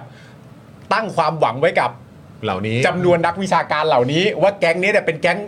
แก๊งอเวนเจอร์ ฝั่งประชาชน อ่า ว่ากันเล่นๆแบบนั้น เออ นะครับ ผม เออ ซึ่งอาจารย์ยุทธพรเนี่ยก็เป็นเป็นหนึ่งในกลุ่มก้อนของนักวิชาการเช่นเดียวกัน อ่า ทีนี้พอได้แบบพูดคุยกับอาจารย์ยุทธพรแล้วเนี่ยทีนี้หลาย ๆ คนก็คิดไปถึงอาจารย์เหมาและอาจารย์พรสันแล้วว่าเออ แล้วอาจารย์พรสันนี่แบบว่าเห็นกับประเด็นนี้อย่างไรบ้างนะครับ แต่ก็เออโอเคครับ ฟังฟังอาจารย์ยุทธพรแล้วก็เออก็ต้องยอมรับว่าเออฝ่ายที่ไม่อยากแก้เนี่ย หาข้อจำกัดกันเก่งจริง ๆ อืม นะครับเออไปอ้างเรื่องเออกฎหมายไม่ได้เขียนเรื่องคำถามพ่วงคือแบบเอ่อ คือ ถ้ากฎหมายไม่ได้ไม่ได้เขียนเรื่องคำถามพ่วงเนี่ย นั่นแปลว่าต่อไปในภายภาคหน้าเนี่ย ไม่ว่าจะครั้งที่เท่าไหร่ 2 หรือ 3 ก็ตามเนี่ย อืม ก็จะหนึ่งคำถามเสมอ ใช่ อืม เพราะมันมี 2 ไม่ได้ อืม ครับ แต่เมื่อไม่ใช้คำถามพ่วงคำถามพ่วงหมายถึงคำถามที่ 1 ที่ 2 หรือที่ อืม 3 ถ้าตามนี้เขาบอกทำไม่ได้ อืม เมื่อทำไม่ได้ก็ต้องไปเขียนคำถาม ซึ่งก็เดี๋ยวคำถามในรอบสองก็คงจะเป็นท่านเห็นด้วยหรือไม่กับการที่จะมีสสร ที่จะมาร่างรัฐธรรมนูญ 77 คนมาจากการเลือกตั้ง และอีก 23 คนใช่เปล่าวะ รับ 23 คน แต่ว่า ใช่ไหม แต่ว่ 23 คนมา แต่ว่ จาก ประเด็นที่ผกมร คาใจก็คือว่า กกตเนี่ยมีอำนาจในการคิดเรื่องนี้ตั้งแต่เมื่อไหร่ อืมก็ทำไมกกตถึงอ่านกฎหมายแล้วก็ตีความเองว่าตัวเองมีอำนาจในการกำหนดคำถาม คือจริงๆเนี่ยมาตรา166 ไม่ได้บอกนะครับ ว่าทำได้หรือทำไม่ได้เออ ก็แค่บอกว่ามีประเด็นอะไรที่คอรมอเห็นชอบให้ต้องคำถามประชามติก็ถามได้ทั้งนั้นแหละ หรือหรือจริง ๆ แล้วคุณถาเราต้องย้อนกลับไป ตรงประเด็นที่ว่าคอรมอที่จัดตั้งใช่ไหมคณะนี้ขึ้นมาเนี่ยเนี่ยสามตุลาคม 66 เศรษฐามีคำสั่งตั้งคณะกรรมการเพื่อพิจารณาศึกษาแนวทางในการทำประชามติ เพื่อแก้ไขปัญหาความเห็นที่แตกต่าง ในเรื่องรัฐธรรมนูญแห่งราชอาณาจักรไทย 2560 คณะกรรมการศึกษาแนวทางทำประชามติ อันนี้ชื่อสั้นๆนะครับ ซึ่งประกอบด้วยกรรมการจำนวน 35 คน อืม ต่อมาเหลือ 34 คน เพราะว่าก้าวไกลปฏิเสธ อืม ซึ่งคือเราต้องย้อนไปที่อันนี้หรือเปล่าที่มีการตั้งธงไว้เรียบร้อยแล้วว่า ห้ามแตะหมวด 1 หมวด 2 ก็ใช่ไง คือจริงๆเนี่ยครับเอ่อมันเป็นธงมาตั้งแต่แรก ซึ่ง เออ เราก็ยอมรับ หมายความว่าเรายอมรับว่าเพื่อไทยกับตัวผมก็ได้กับภาคประชาชนหลายคนที่ลงชื่อ 2 0 0แสนคนเนี่ยเห็นแตกต่างกับรัฐบาล อ่า เออก็คือเรารู้สึกว่าต้องร่างใหม่ได้ทุกหมวดทุกมาตราร่างใหม่ได้ทั้งฉบับ อืม แต่เพื่อไทยไม่เอา อืม ทีนี้คำถามประเด็นของเราก็คือว่า เมื่อประเด็นความต้องการเนี่ยมันไม่ตรงกันคำถามเนี่ยมันจะต้องรองรับความเห็นต่างของเราทั้งคู่หรือเปล่า อืม เออ เมื่อวันที่ประชาชนจะมาส่งเสียงอ่ะ อืม คำถามมันต้องเข้าถึงกั มั บ นต้อปงระชาชนทุกฝ่าย ใช่ทีนี้มันจะกลับมาประเด็นว่าเนี่ยคำถามมันเนี้ยมันวัดมือชก อืม ครับทีนี้ประเด็นกลับไปที่คำถามผมก็คือว่า มันมีทริคไหมที่เพื่อไทยทำประชามติแล้ว แต่ก็ไม่แก้หมวดหนึ่งหมวดสองได้มันมีไงฮะ อืม คือเอาเฉพาะคำถามเนี่ยที่ตั้งมาเนี่ยถ้าลบคำว่าไม่แก้ไขหมวดหนึ่งหมวดสองออกไปเนี่ยถามแค่เนี้ยก็จบรอบแรกใช่ไหมครับ ครับ แล้วรอบสองตอนที่คุณเสนอร่างแก้ไขรัฐธรรมนูนอ่ะ คุณเป็นสสพักพักรัฐบาล และคุณมีสวอยู่ในมือด้วย คุณก็แค่เสนอตอนเสนอร่างคุณไม่แก้หมวดหนึ่งหมวดสองก็จบแล้ว อืม ก็บอกว่าสสรไม่มีอำนาจแก้หมวดหนึ่งหมวดสองก็จบแล้ว อันนี้เราก็สู้คุณไม่ได้ เพราะเราไม่ได้มีตัวแทนของเรามากพอที่จะไปเปลี่ยนใจคุณได้ ใช่เข้าใจแต่ว่าถ้าเป็นอย่างนั้นนะคิดในแง่ของการต่อเนื่องก็คือว่าถ้าเป็นถึงตอนนั้นนะเป้ามันตกที่เขาไง ครับทีทีนี้ว่า แต่ ประเด็น ความต่างก็คือว่าคำถามเนี่ยเป้าก็ตกที่คุณอยู่ดีอ่ะ ใช่ครับ ไม่แต่ว่าคือการที่กกตเนี่ยสามารถที่จะมาบอกได้ว่าเจตจำนงของประชาชนที่แท้จริง ไม่ได้แมทเทอร์อ่ะ อืม อืมเพราะว่าเราให้ได้แค่คำถามเดียว ครับ เนี่ยคือคือมันอย่างนี้อย่าเรียกเป็นประเทศประชาธิปไตยเลยเหอะ เฮ้ยจริง ๆ ห่างไกลมาก ห่างไกลจริง เราห่างไกล ห่างไกลจริ ห่างไกลกับการเป็นประเทศประชาธิปไตยมาก ใช่ มันไม่ใช่แค่ว่าเอาอะไร แล้วคนที่ยมบะคนเออที่ยอมรับคำตอบนี้จากกกตอ่ะไม่อายเหรอถามจริง อืมมันไม่ใช่ว่าการเอาอะไรแบบนี้ไปสู่ประชาชนโบะไปเสร็จเรียบร้อยแล้วเราจะบอกกันได้ว่านี่ไงประเทศเราเป็นประชาธิปไตยแล้วเห็นบ้านนี่ยการประการทำประชามติใครก็มาลงเสียงกันได้หมดเลยนะแล้วบอกว่านี่คือประชาธิปไตยแล้ว ใช่ แต่ในขณะเดียวกันแบบ คือ เ สอดไส้ยัดไส้แบบโอ้โห เจตจำนงของคำถามที่จะให้กับประชาชนแล้วแฟร์และเข้าใจง่าย และเป็นธรรมกับประชาชนที่สุดเนี่ย มันควรจะมีอย่างน้อยประมาณสัก 1 2 3 ข้ออ ม แต่ถ้าข้อเดียวมันชัดเจน ใช่แล้ว และ มัน เป็นกลางต่อประชาชนก็ว่ากันไป แล้วการ แต่ทำไม่ได้ ใช่แล้วการที่เรียกว่าคำถามพ่วงอ่ะ มันไม่ถูกด้วยนะ อืม เพราะว่ามันคือ choice เออ ประชาชน คำถาม จะมี พ่วง ช้อย มันคือ ใช่ เป็นคำถามที่ติ่งมาอีกหนึ่งคำถามอ่ะ ใช่ อันนี้มันคือ choice เว้ยมันไม่ใช่คำถามพ่วง เอออ ม คือผมก็ไม่ได้ตีความเลยนะว่าช้อยข้อที่หนึ่งอาจจะไม่ใช่ช้อยก็ได้ เออ คำถามที่หนึ่ง อืม เออ และคำถามที่สอง อืม และคำถามที่สาม คือมันแยกออกจากกัน มันแยกออกจากกัน ใช่ มันไม่ได้พ่วงกันมา อืม เออ เพราะคำถามที่หนึ่งอ่ะมันได้ถูกถามไปเสร็จเรียบร้อยแล้วว่า คุณเห็นด้วยไหมกับการแก้รัฐธรรมนูญใหม่ทั้งฉบับ เนี่ยมันจบในตัวแล้ว อืม แล้วคือกลับไปที่กรกตนิดเดียวก็คือว่า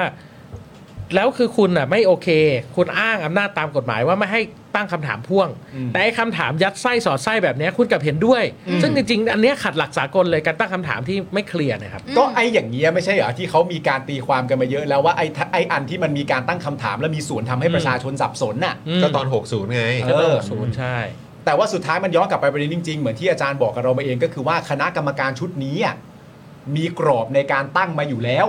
ไม่ว่าคุณจะคิดอะไรต่างๆ นานาไงออกมาก็แล้วแต่เนี่ย แต่สุดท้ายให้มัน ห้ามขัดตรงจุดนี้ แต่สุดท้ายให้มันมาจบตรงที่หมวดหนึ่งกับหมวดสองอะไม่แตะ อืม กรอบมันไม่ได้กว้างแบบอะไรก็ได้ ครับ กรอบในคณะกรรมการเนี่ยมันถูกคิดมาอยู่แล้วว่า คิดอะไรออกมาก็ได้ แต่ธงให้มาจบตรงนี้ อืม ใช่ ใช่ ก็ก็คือจริง ๆ ก็ควรจะเคาะไปเลยดีกว่าว่าธงก็คือประมาณนี้ก็คือว่าเปิดมาก็คือยังไงหมวดหนึ่งหมวดสองก็ห้ามแตะ เออ คณะกรรมการนี้ยังไงก็ทำอะไรมากไปกว่านั้นไม่ได้ก็เลยถึงถามไงว่าเราควรจะย้อนกลับไปถึงคนตั้งไอตัวคณะกรรมการนี้หรือเปล่า ครับ จะได้ให้เห็นกันโดยทั่วกันว่า เออ เจตว่าโมทีฟเขาคืออะไรอ่ะ แล้วนี่มันมันมันมันควรจะเป็นสิ่งที่ไม่รู้สิแบบ เราเรา เออเออเอาเหอะเอาไม่พูดละ ไม่หรอกเพราะว่าอย่างนี้คือ ไม่พูดละ คือในมุมผมก็คือว่าสุดท้ายถ้าคิดตามนี้จริง ๆ ว่าไอ้คำถามที่มีข้อต่อๆมา สมมติเรียกมันว่าคำถามพ่วง อืม ถามไม่ได้ ถามได้คำถามเดียว มันก็จะย้อนกลับไปว่าโอเค ถ้ากฎกติกาคือถามได้คำถามเดียวอะ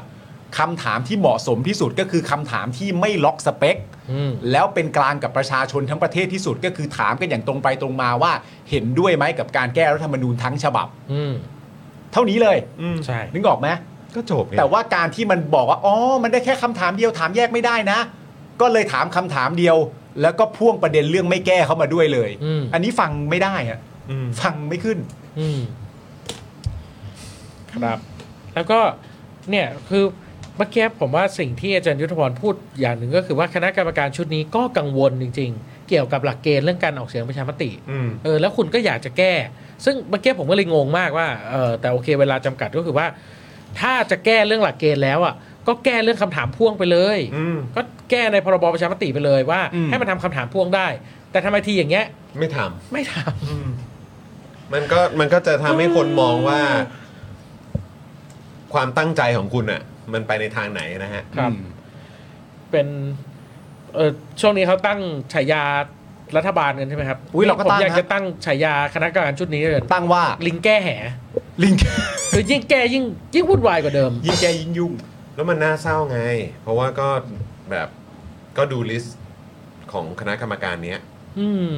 อืม ครับ ก็แบบ เอ้อ จะให้ เาต้อง รู้สึกยังไง ใช้คำว่าไม่มีแสงสว่างที่ปลายอุโมงค์อีกแล้ว เนอะ เหมือนจะมีความคืบหน้าแต่ก็ถอยหลัง แล้วก็ แล้วมัน ครับ น่าเศร้าไง เพราะมันดูถอยหลังในยุคสมัยของรัฐบาลเพื่อไทย ใช่ รัฐบาลที่ ต่อเนื่องมา หลังจากการเลือกตั้งที่เราคาดหวังกันว่า เออ ประเทศนี้จะเป็นประชาธิปไตยมากขึ้น ใช่ แต่พอเจอทรงแบบนี้ปุ๊บก็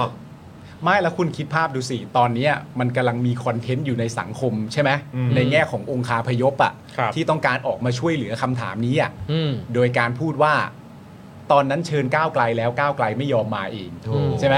ก็มีความพยายามจะแบบปั่นคอนเทนต์นี้ออกมาให้ได้ ครับ แต่ในขณะเดียวกัน พอเราได้แบบมีโอกาสต้องขอบคุณอาจารย์ยุทธพรอีกทีหนึ่งที่มาเล่าให้เราฟังว่า ก็สเปคของคณะกรรมการชุดนี้มันถูกล็อกอะ อืม ใช่ มันมีธง ไม่ว่าไม่ว่าจะตรงไหนก็ตามให้ธงมันมาจบตรงนี้อะ อืม สร็จ และถ้าเป็นอย่างนั้นเนี่ยยังจะ ใช่ ยังจะพูดอยู่ไหมว่าก็ก้าวไกลไม่ยอมเข้ามาอีก ใช่ ใช่ เสร็จแล้วเมื่อมันเป็นสเปคธงอย่างนี้แล้ว ถ้าเผื่อว่าเขามาร่วมอ่ะ ก็จะบอกเห็นไหมล่ะ ก็ก้าวไกลก็อยู่ในคณะกรรมการไง อืม ก็ เป็ นี่ น ไง ก็เป็นตรายางให้ไปอีก ก็ใช่ไงก็นี่ไงก็ในความเป็นจริงมันก็มาจบตรงนี้ว่าว่าในประเด็นว่าณตอนนี้เราก็ถามหานักวิชาการที่ตอนนั้นเราแบบทุกคนสู้ๆนะ อืม ตอนนี้เราก็กลับต้องมาถามหาพวกเขาแหละ งั้นงั้นเดี๋ยวเรา อาจจะต้องทำเป็นคลิปสั้นเนาะเออเดี๋ยวฝากเดี๋ยวฝากเอ่อทีมงานของเราคลิปสั้นให้ประชาชนรู้โดยทั่วกัน อืม ว่าเออคณะกรรมการเนี้มีการล็อกสเปคมาตั้งแต่ต้นแล้ว อืม เออเนาะแล้วก็มีข้อมูลที่ได้ฟังมาคือเป็นอย่างนี้นะเออ ไม่ มัน แล้ว เลยนำมาถึงตรงจุดนี้นะ อ่าแล้ว จะได้ คุณ เข้าใจ ถา ทั่วกัน คุณถาค่ะ คุณถารู้สึกยังไงเมื่อได้ยินแบบเนี้ยเพราะว่าเราก็เตรียมตัวเข้าไปเต็มที่เลยนะ อืม สำหรับที่จะไป ครับ อธิบายอ่ะ อืม แต่ว่าคือจริง ๆ แล้วอะวันนี้ก็มาเฉลยแล้วว่า ถึงเราพูดอะไรไป เขาก็มีธง ในในสองนาทีนั้นน่ะ อืม ที่คุณถาแบ่งงานกันทำกับคุณเป๋าอ่ะ มันมีอันนี้อยู่ อันนี้ถือเป็น รู้สึก อันนี้ ยังไง อันนี้ บ้าอังนนี้ถือเป็นข้อมูลใหม่ไหม แต่ว่าเรื่องคำถามพ่วงเนี่ยเป็นคำถามเป็นเป็นประเด็นใหม่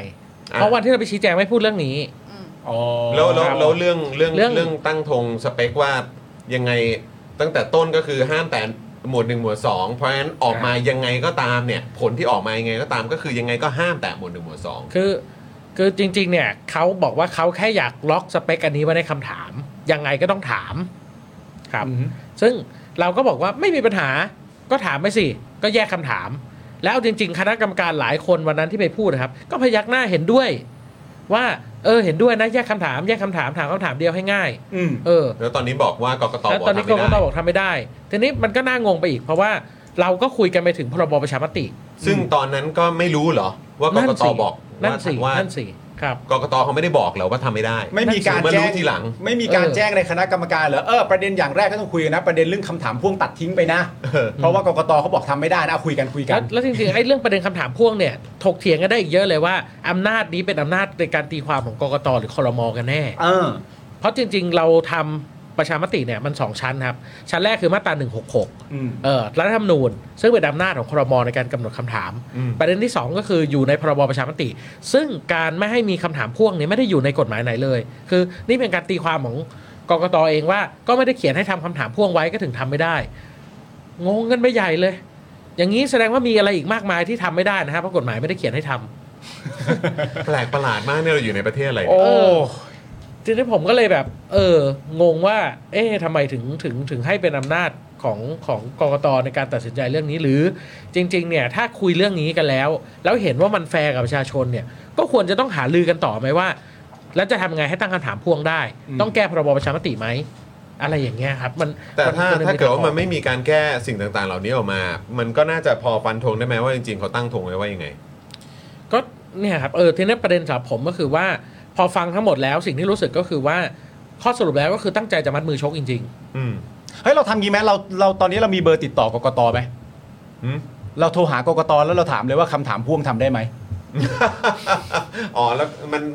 หรือหรือ ถามกับถามถามกับเอ่อ call center เลยใช่ไหม เอออว่าทำได้ไหมแล้วก็ถามไปด้วยว่าเออสำหรับกกตแล้วการตั้งคำถามที่หนึ่งคำถามที่สองคำถามที่สามแยกคำถามกันเนี่ยสำหรับกกตตีความว่าเหล่านั้นเรียกคำถามพ่วงหรือเปล่า คำถามพ่วงไหม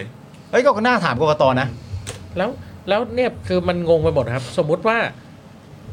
อย่างนี้ก็คือเอ่อมีคนเสนอหลายคำถามอย่างเงี้ย อืม แล้วมันจะยังไงอ่ะก็ต้องทำทีละคำถามทำทีละคำถามก็ทีละสามสี่พันล้านสามสี่พันล้านเงี้ยเหรอคือทำไมมันไม่สามารถถามพร้อมกันได้ ผมคิดว่าเขาจะใช้วิธีการแบบนี้ว่าคำถามอะไรต่างๆนานาในวาระแรกก็รวมกันมา แล้วก็มาจบที่หนึ่งด้วยกัน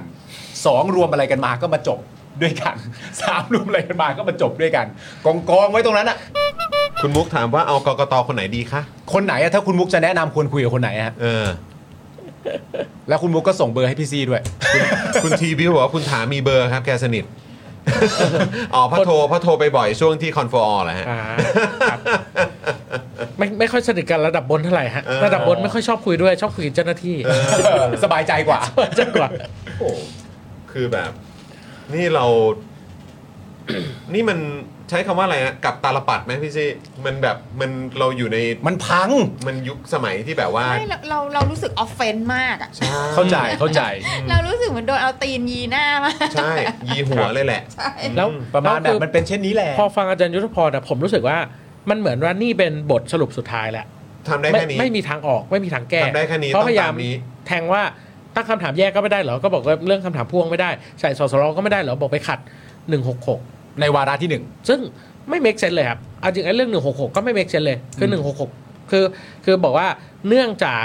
ในรัฐธรรมนูญยังไม่มีเรื่องสสรก็เลยตั้งคำถามเรื่องสสรไม่ได้ ก็ใช่นะสิก็ยังไม่ได้เขียนก็ยังไม่ได้แก้ไง อืม ตอนรับนูน40 เนี่ย ก็เสนอร่างแก้ได้ ก็ไม่มีสสรมาก่อน อืม ตอนนั้นก็ไม่เห็นสารรับนูนจะมีปัญหาอะไรเลย คือคือแบบฟังแล้วแบบ มันไม่ make sense อ่ะ คือคือผมก็รู้สึกว่าทำไมข้อถกเถียงเนี้ย มันถึงไม่ได้ยินก่อนนะ อ่า คือถ้าได้ยินก่อนเนี่ย ก็คงได้พูดคุย จะ ให้ เอคำอแนะ จะคุย นำกัน ให้ขาดเลย ปรึกษากัน เออ อ่ะคุณผู้ชม ครับ ขอบคุณ ก็ เอ้ยเมื่อกี้เราไม่ได้ถามอาจารย์เนอะว่าแบบสัตว์เลี้ยงตัวเล็กอาจารย์ โอ้ยอาจารย์อาจารย์ไม่ต้องเป็นนักเลงแล้วฮะ อ๋ออา จุด จารย์ นี้ ไม่ต้องเลง เอ แล้ว ออาจารย์เป็นคณะกรรมการศึกษาแนวทางประชามติไปแล้วครับเออ คุณผู้ชมผมว่าโหวันนี้เราได้ข้อมูลเยอะนะ อืม เราเป็น ผมว่าเรา ข้อมูลที่ค่อนข้างช็อกนะฮะ ผมว่าเราได้ข้อมูลเยอะนะ แล้ แล้ว ว ก็ ก็ คือมุมหนึงก็ช็อกแหละ อืม แต่อีกมุมหนึงก็แบบว่า ถามว่าเกินความคาดหมายไหมว่า ว้าว แบบเพื่อไทยและองค์คาพยพเหล่านี้มาเวเนี้ย อืม ก็อาจจะแบบไม่ได้ไม่ได้เกินความคาดหมายหลังจากเหตุสิ่งที่เกิดขึ้นหลังการเลือกตั้ง มันก็ไม่ได้ช็อกหรอกแต่ได้ยิน ไม่ได้ช็อก แต่ได้ยินมันก็ดีไง ใช่ อืม นะครับนะฮะ ครับ อ่ะโอเค เ อ่ะ ฮ้ยไปไปฉายารัฐบาล เราไปฉายาดีกว่าเนอะ ไปไปไป นะครับ ไปไปไป เดี๋ยวเรามาฟังฉายาของทางสื่อทำเนียบ ผมจะ ด้วย มีมีอันหนึงที่ผมชอบมากเลย ออ ผมดู ชอบ แล้ว ใช่ไห ผมแบบ เอ้ย อันนี้เลยเหรอ โอเค เออ หมายถึงเรื่องฉายาใช่ไหม เรื่องฉายาครับ โอเคนะครับ แล้วเดี๋ยวก็จะมีฉายาของสื่อปลอมระดับโลกนะครับ อย่าง Daily Topics นะครับ อ้าว มาให้คุณผู้ชมได้ติดตามนะครับ ฉายา ครับ นะของคนในรัฐบาลนี้นะครับจาก Daily Topics ด้วยละกันนะครับ เนี่ยคุณผู้ชมคิดถึงอาจารย์เหมากันใหญ่แล้วเนี่ย อืม ใช่ไหม ถาหากันใหญ่แล้ว คุณเคทีสิว่าเครียดมากขอโพลพี่ซี่ค่ะ เดี๋ยวเดี๋ยวเดี๋ยวถ้าถ้าเครียดเดี๋ยวไปดูฉายาก่อน อ่า ฉายาก็ดี โอเค โอเค โอเค ฉายาดีฉายาเอดีอนะครับอ่ะคุณปาล์ม ถาใส่เสื้อสวยมากเขียนว่าอะไร เออ เขียนรัฐธรรมนูญใหม่ครับ นั่นแหละ ครับผม เขาล็อกไว้ เห็นเห็นเห็น เขียนไว้เขียนไว้ดีใส่ไปใส่ไป ใส่ไปเลย ใส่ไปเลยพี่ถาใส่ไปเลย เออถามไปเลยสนไหมเออก็เขาล็อกไว้แล้ เริ่ ว ม อะ กลัวเนี่ยว่าเดินออกไปจากบ้านจะมีคนร้อยหรือเปล่า ว้ายว้ายว้ายว้ายไม่รู้เหรอว่าเขาล็อกไว้แล้ว เออ เออ ว้ายได้พูด 2 นาทีว้าย เออเพราะฉะนั้นคือยังไงเราเรายังควรเราเราเรายังควรจะส่งข้อความไปหาคุณเศรษฐาอยู่ไหมหรือว่า ควร หรือว่า ครับ จริง ๆ แล้วควรจะไปเจอตัวเป็น ควร ๆในวันที่ ส่งข้อความไป เออ ส่ง 8 ข้อ ไป ความ เจ ไป อ ก่ กั อน น แบบตัวเป็นๆในวันที่ 8 แบบไปกันเยอะๆอะไปหาแกเยอะๆอะ ผมว่าส่งข้อความไปหา วัน ดีกว่า ไปวัแล้วจน ดู ริงๆ คำ อ่ะ ตอบหรือเป ผ ล่า มว่าเป็นความรับผิดชอบอย่างหนึ่งของคณะกรรมการศึกษาประชามติชุดนี้นะครับ คือต้องเปิดเผยรายงานเมื่อกี้ การประชุ ถึ ม งที่อาจารย์ยุทธพรพูดอะควรจะต้องกางกันให้ละเอียด ใช่ แล้วว่าใครตีความอะไรหลักฐานคืออะไร เพราะคำตอบของอาจารย์ที่ให้เราคือ 90%นะ อืม 90%จาก 35 คนเนี่ย ซึ่ง ครับ เขาก็คงไม่ลงแบบเป็นอะไรนะ เป็นเขาเรียกว่าอะไรเป็นเป็นลับใช่ไหม ไม่เออจริงๆ เอ ค อนไม่ ต้องเปิด แน่ใจ เผย ว่ะ นะครับ ยังไงก็ต้องเปิดเผย อืม ยังไงก็ต้องเปิดเผยรับได้ยังไง นี่มันเรื่องเกี่ยวกับประชามติเรื่องที่เกี่ยวกับประชาชนทุกคนจะรับได้ยังไง เรื่องหนึ่งในวิกฤต 3 ข้อนะ ก็นั่นนะสิอืมนะครับ อ่าฉายาฉายาฉายา คุณ ฉายา เต้เต้ใช่ไหมฮะ มาเปิดเมมกับเรานะครับ ถ้าฟังอาจารย์เหมาแล้วตอบแบบนี้จะโกรธมากเลยนะ ไม่ต้องมาเปิดซีซั่นหน้ากับเจเจ้เลย โอ้โห ไม่แต่ว่าโอ้โหคุณเต้เต้นี่เขาแบบเขาบอกว่า โอ้โห ฟังแล้วทนไม่ไหวต้องรีบสมัครเลยนะ แต่ ฮะ แต่ก็ยังดีนะครับว่า 90% 90% คือถ้า 100%นี่เราผิดหวังอาจารย์หมา เรา ทั จะ นที ช็อก เลย นะ เออคุณถาลองเปลี่ยนบาร์นิดนึ ง เอาลองเปลี่ยนบาร์นิดนึงไหม คุณน้ำพลิกนะครับบอกว่าตามฟั คิ ง ดบวกคิดบวก ตามฟัง Daily Topic มาตั้งแต่ก่อนเลือกตั้งนะ วันนี้หัวร้อนได้เลิกษ์เปิดเมมเลยค่ะ ดีๆขอบคุณมากครับ โอ้โหนี่มีแต่คนบอกว่าหัวหัวร้อนแบบสุดๆเลยอันเนี่ยมีบางคนบอกว่าเอาไข่มาตอกใส่หัวเลยดีกว่า เดี๋ยวกินต่อได้เลยเพราะมันสุกแน่ ไมาแล้วคุณผู้ชมอย่างที่เราย้ำกันนะ นี่คือมันใกล้สิ้นปีนี้นะ ๆใช่ ปีหน้าจะขนาดไหน ใช่แล้วเออแล้วยังมีคำถามอีกเรื่องหนึ่งด้วยนะ คือ เรื่องที่ว่าเออเขาส่งคำถามขอความเห็นสสทั้ง 500 คนอะ อ่าใช่ ไหม ใช่ใช่ แล้ว ใช่ใช่ แล้วเขาแล้วเขาก็เอามาอ้างอะบอกว่าเนี่ยถามสสแล้วด้วยอะ อืม แล้วแล้วแล้วถ้าสมมติว่าสสบอกว่า ให้แก้ได้ทั้งฉบับอะ อืม แล้วแล้วแล้ว เป็น เขาจะ จำนวน ฟัง มาก ไหมอะ แล้วคุณ เออ จะว่าไงอ่ะ เออ อืม คือคือคือถ้าเผื่อว่าคือเอาจริง ๆ นะ เราก็ไม่เชื่อหรอกว่าเขาอ่ะ จะสนใจว่าสสจะตอบว่าอะไรอะ อืม เพราะว่าในเมื่อเขาตั้งธงมาแล้วอ่ะ ว่ายังไงมันก็ต้องจบที่ไม่แก้หนึ่งสองอ่ะ แล้วเขาจะไปถามสสทำไมอ่ะ เออ เพื่อ เสร็จแล้วถึงเวลาเขาก็มาแบบว่า เนี่ยสสทั้งสภาเขาก็ดูแล้ว คือแบบ เฮ้ย เอางั้นพี่ซี่พูดมานี่ตรงนี้นิดหนึ่งแล้วกันนะครับผมคุณไอติมนะครับผมจากก้าวไกลเนี่ยก็ได้โพสต์แสดงความเห็นโดยสรุปว่า ขอให้คอรมอทบทวนข้อเสนอของคณะกรรมการศึกษา เรื่องคำถามประชามติที่ควรเปิดกว้าง ไม่ยัดไส้เงื่อนไขไม่มัดมือชกประชาชน เพื่อเพิ่มแนวร่วมและโอกาสในการจัดทำรัฐธรรมนูญฉบับใหม่ได้สำเร็จ และอีกหนึ่งเอ่ออีกสิ่งหนึ่งที่อยากเห็นนะครับผมซึ่งผมก็พูดเลยว่าผมก็อยากเห็นเหมือนกันนะครับก็คือการ เปิดเผยผลการรับฟังความเห็นของคณะกรรมการสู่สาธารณะ เช่น การเปิดเผยผลลัพธ์จากแบบสอบถามสส500 คนสสถูกถามนะฮะ อืมใช่ นะครับ ใช่ ผม ใช่ครับ เกี่ยวกับประเด็นต่างๆ ซึ่งทางตัวแทนคณะกรรมการเคยยืนยันในที่ประชุมกมทพัฒนาเมืองสภาผู้แทนราษฎร ว่าจะมีการเผยแพร่สู่สาธารณะครับ ก็คือเดี๋ยวจะเปิดใช่ไหม ก็เขาว่าอย่างนั้น เขาว่างั้นนะ เขาว่าอย่างนั้นเขาเขาว่าอย่างนั้นเขาก็ควรต้องทำถูกปะล่ะ ครับ ครับผมเอ้ยอ่ะโอเคอ่ะเดี๋ยวฝากฝากเรื่องฉายาคุณปาล์มหน่อยแล้วก็เดี๋ยวแจ้งคุณนัทพลหน่อยนะครับนะฮะคุ อ๋ ณ อ นัท เรียบร้อยแล้วค่ะ อ่านะครับว่าเดี๋ยวเอ่อทางเอ่อตอนนี้ทางทีมงานดูแลเรียบร้อยแล้วนะครับ คุณคุณนัทพลก็อยากจะ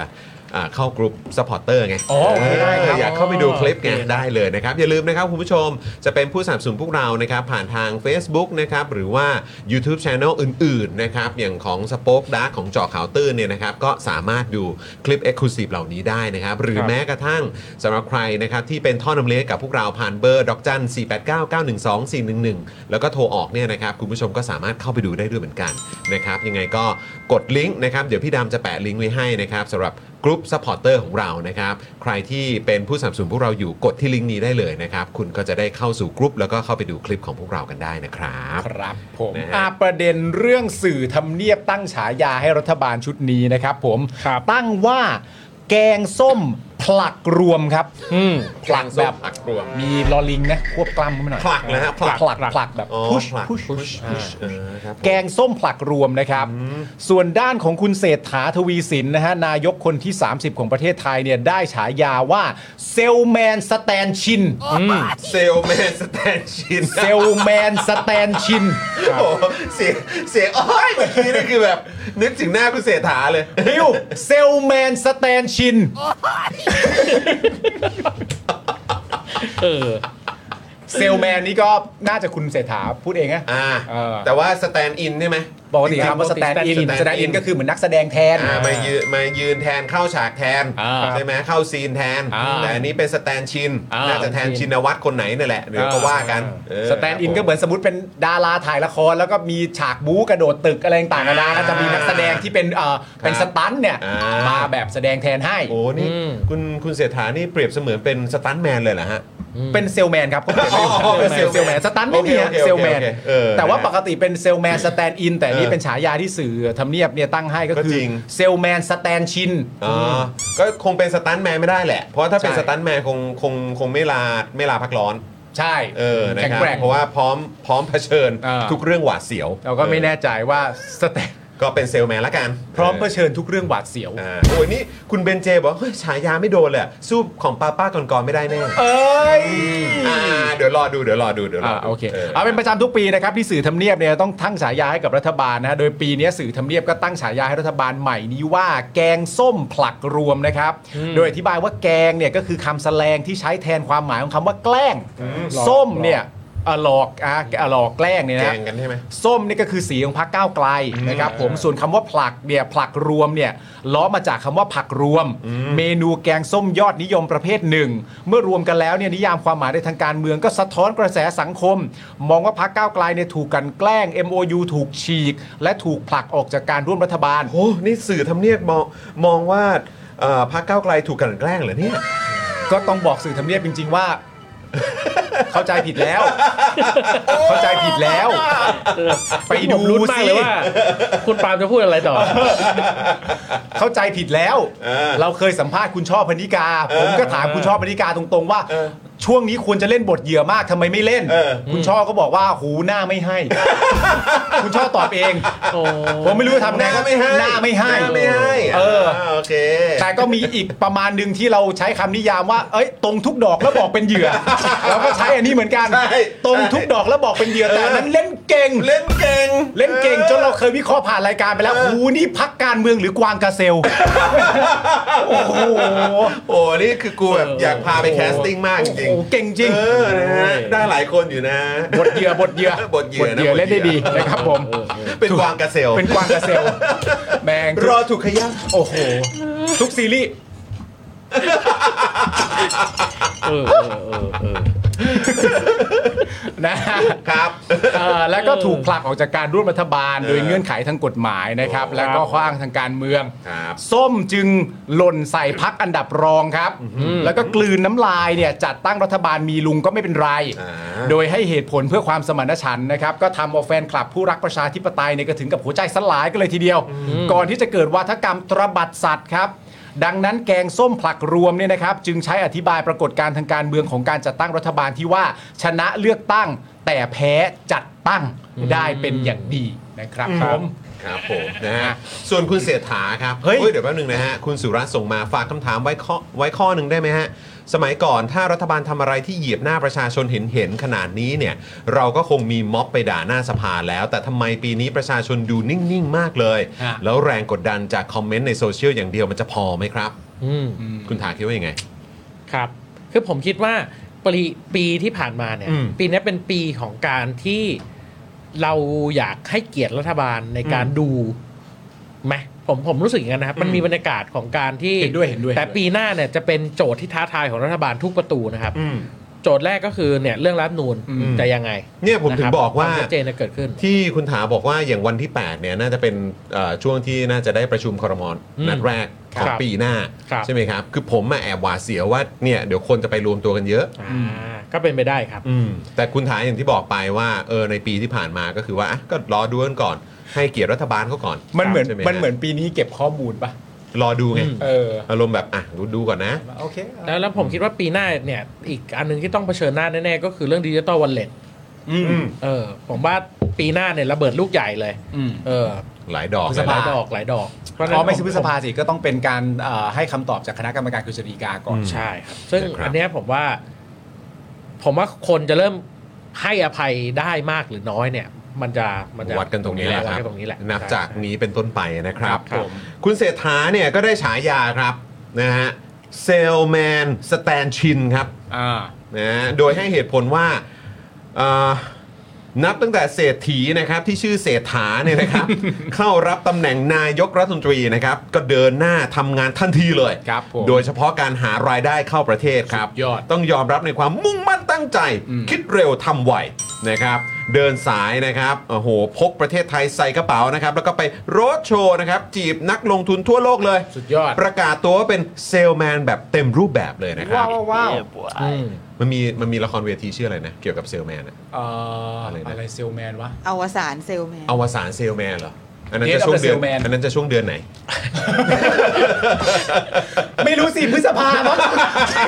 ไม่ก็ไม่รู้ก็ถามไง อ๋อโอเอเคอว่าแบบบรอดเวย์เขาเล่นกันตอนเดือนไหนนะ เออครับผม วิลลี่โลแมนพระเอกชื่ออ อ่าโอ วิล เค ลี่โลแมน นะเดี๋ยวเดี๋ยวรอถามพี่โอ๊ตละกัน อ่า นะฮะ ครับ ก็อย่างที่บอกครับประกาศตัวเป็นเซลแมนเต็มรูปแบบเลยนะครับ แต่ในทางการเมืองก็ยังถูกมองว่าไม่ใช่นายกรัฐมนตรีตัวจริงครับ ครับผม เป็นเงาของคนในตระกูลชินวัตรนะครับ ที่ยังปกคลุมอยู่ครับ เปรียบเสมือนตัวแสดงแทนหรือสแตนด์อินครับ ว้าย เพราะเคยหลุดปากขณะออกงานพร้อมกับนางสาวแพทองทานชินวัตรนะครับ คุณองค์อิงอ่ะ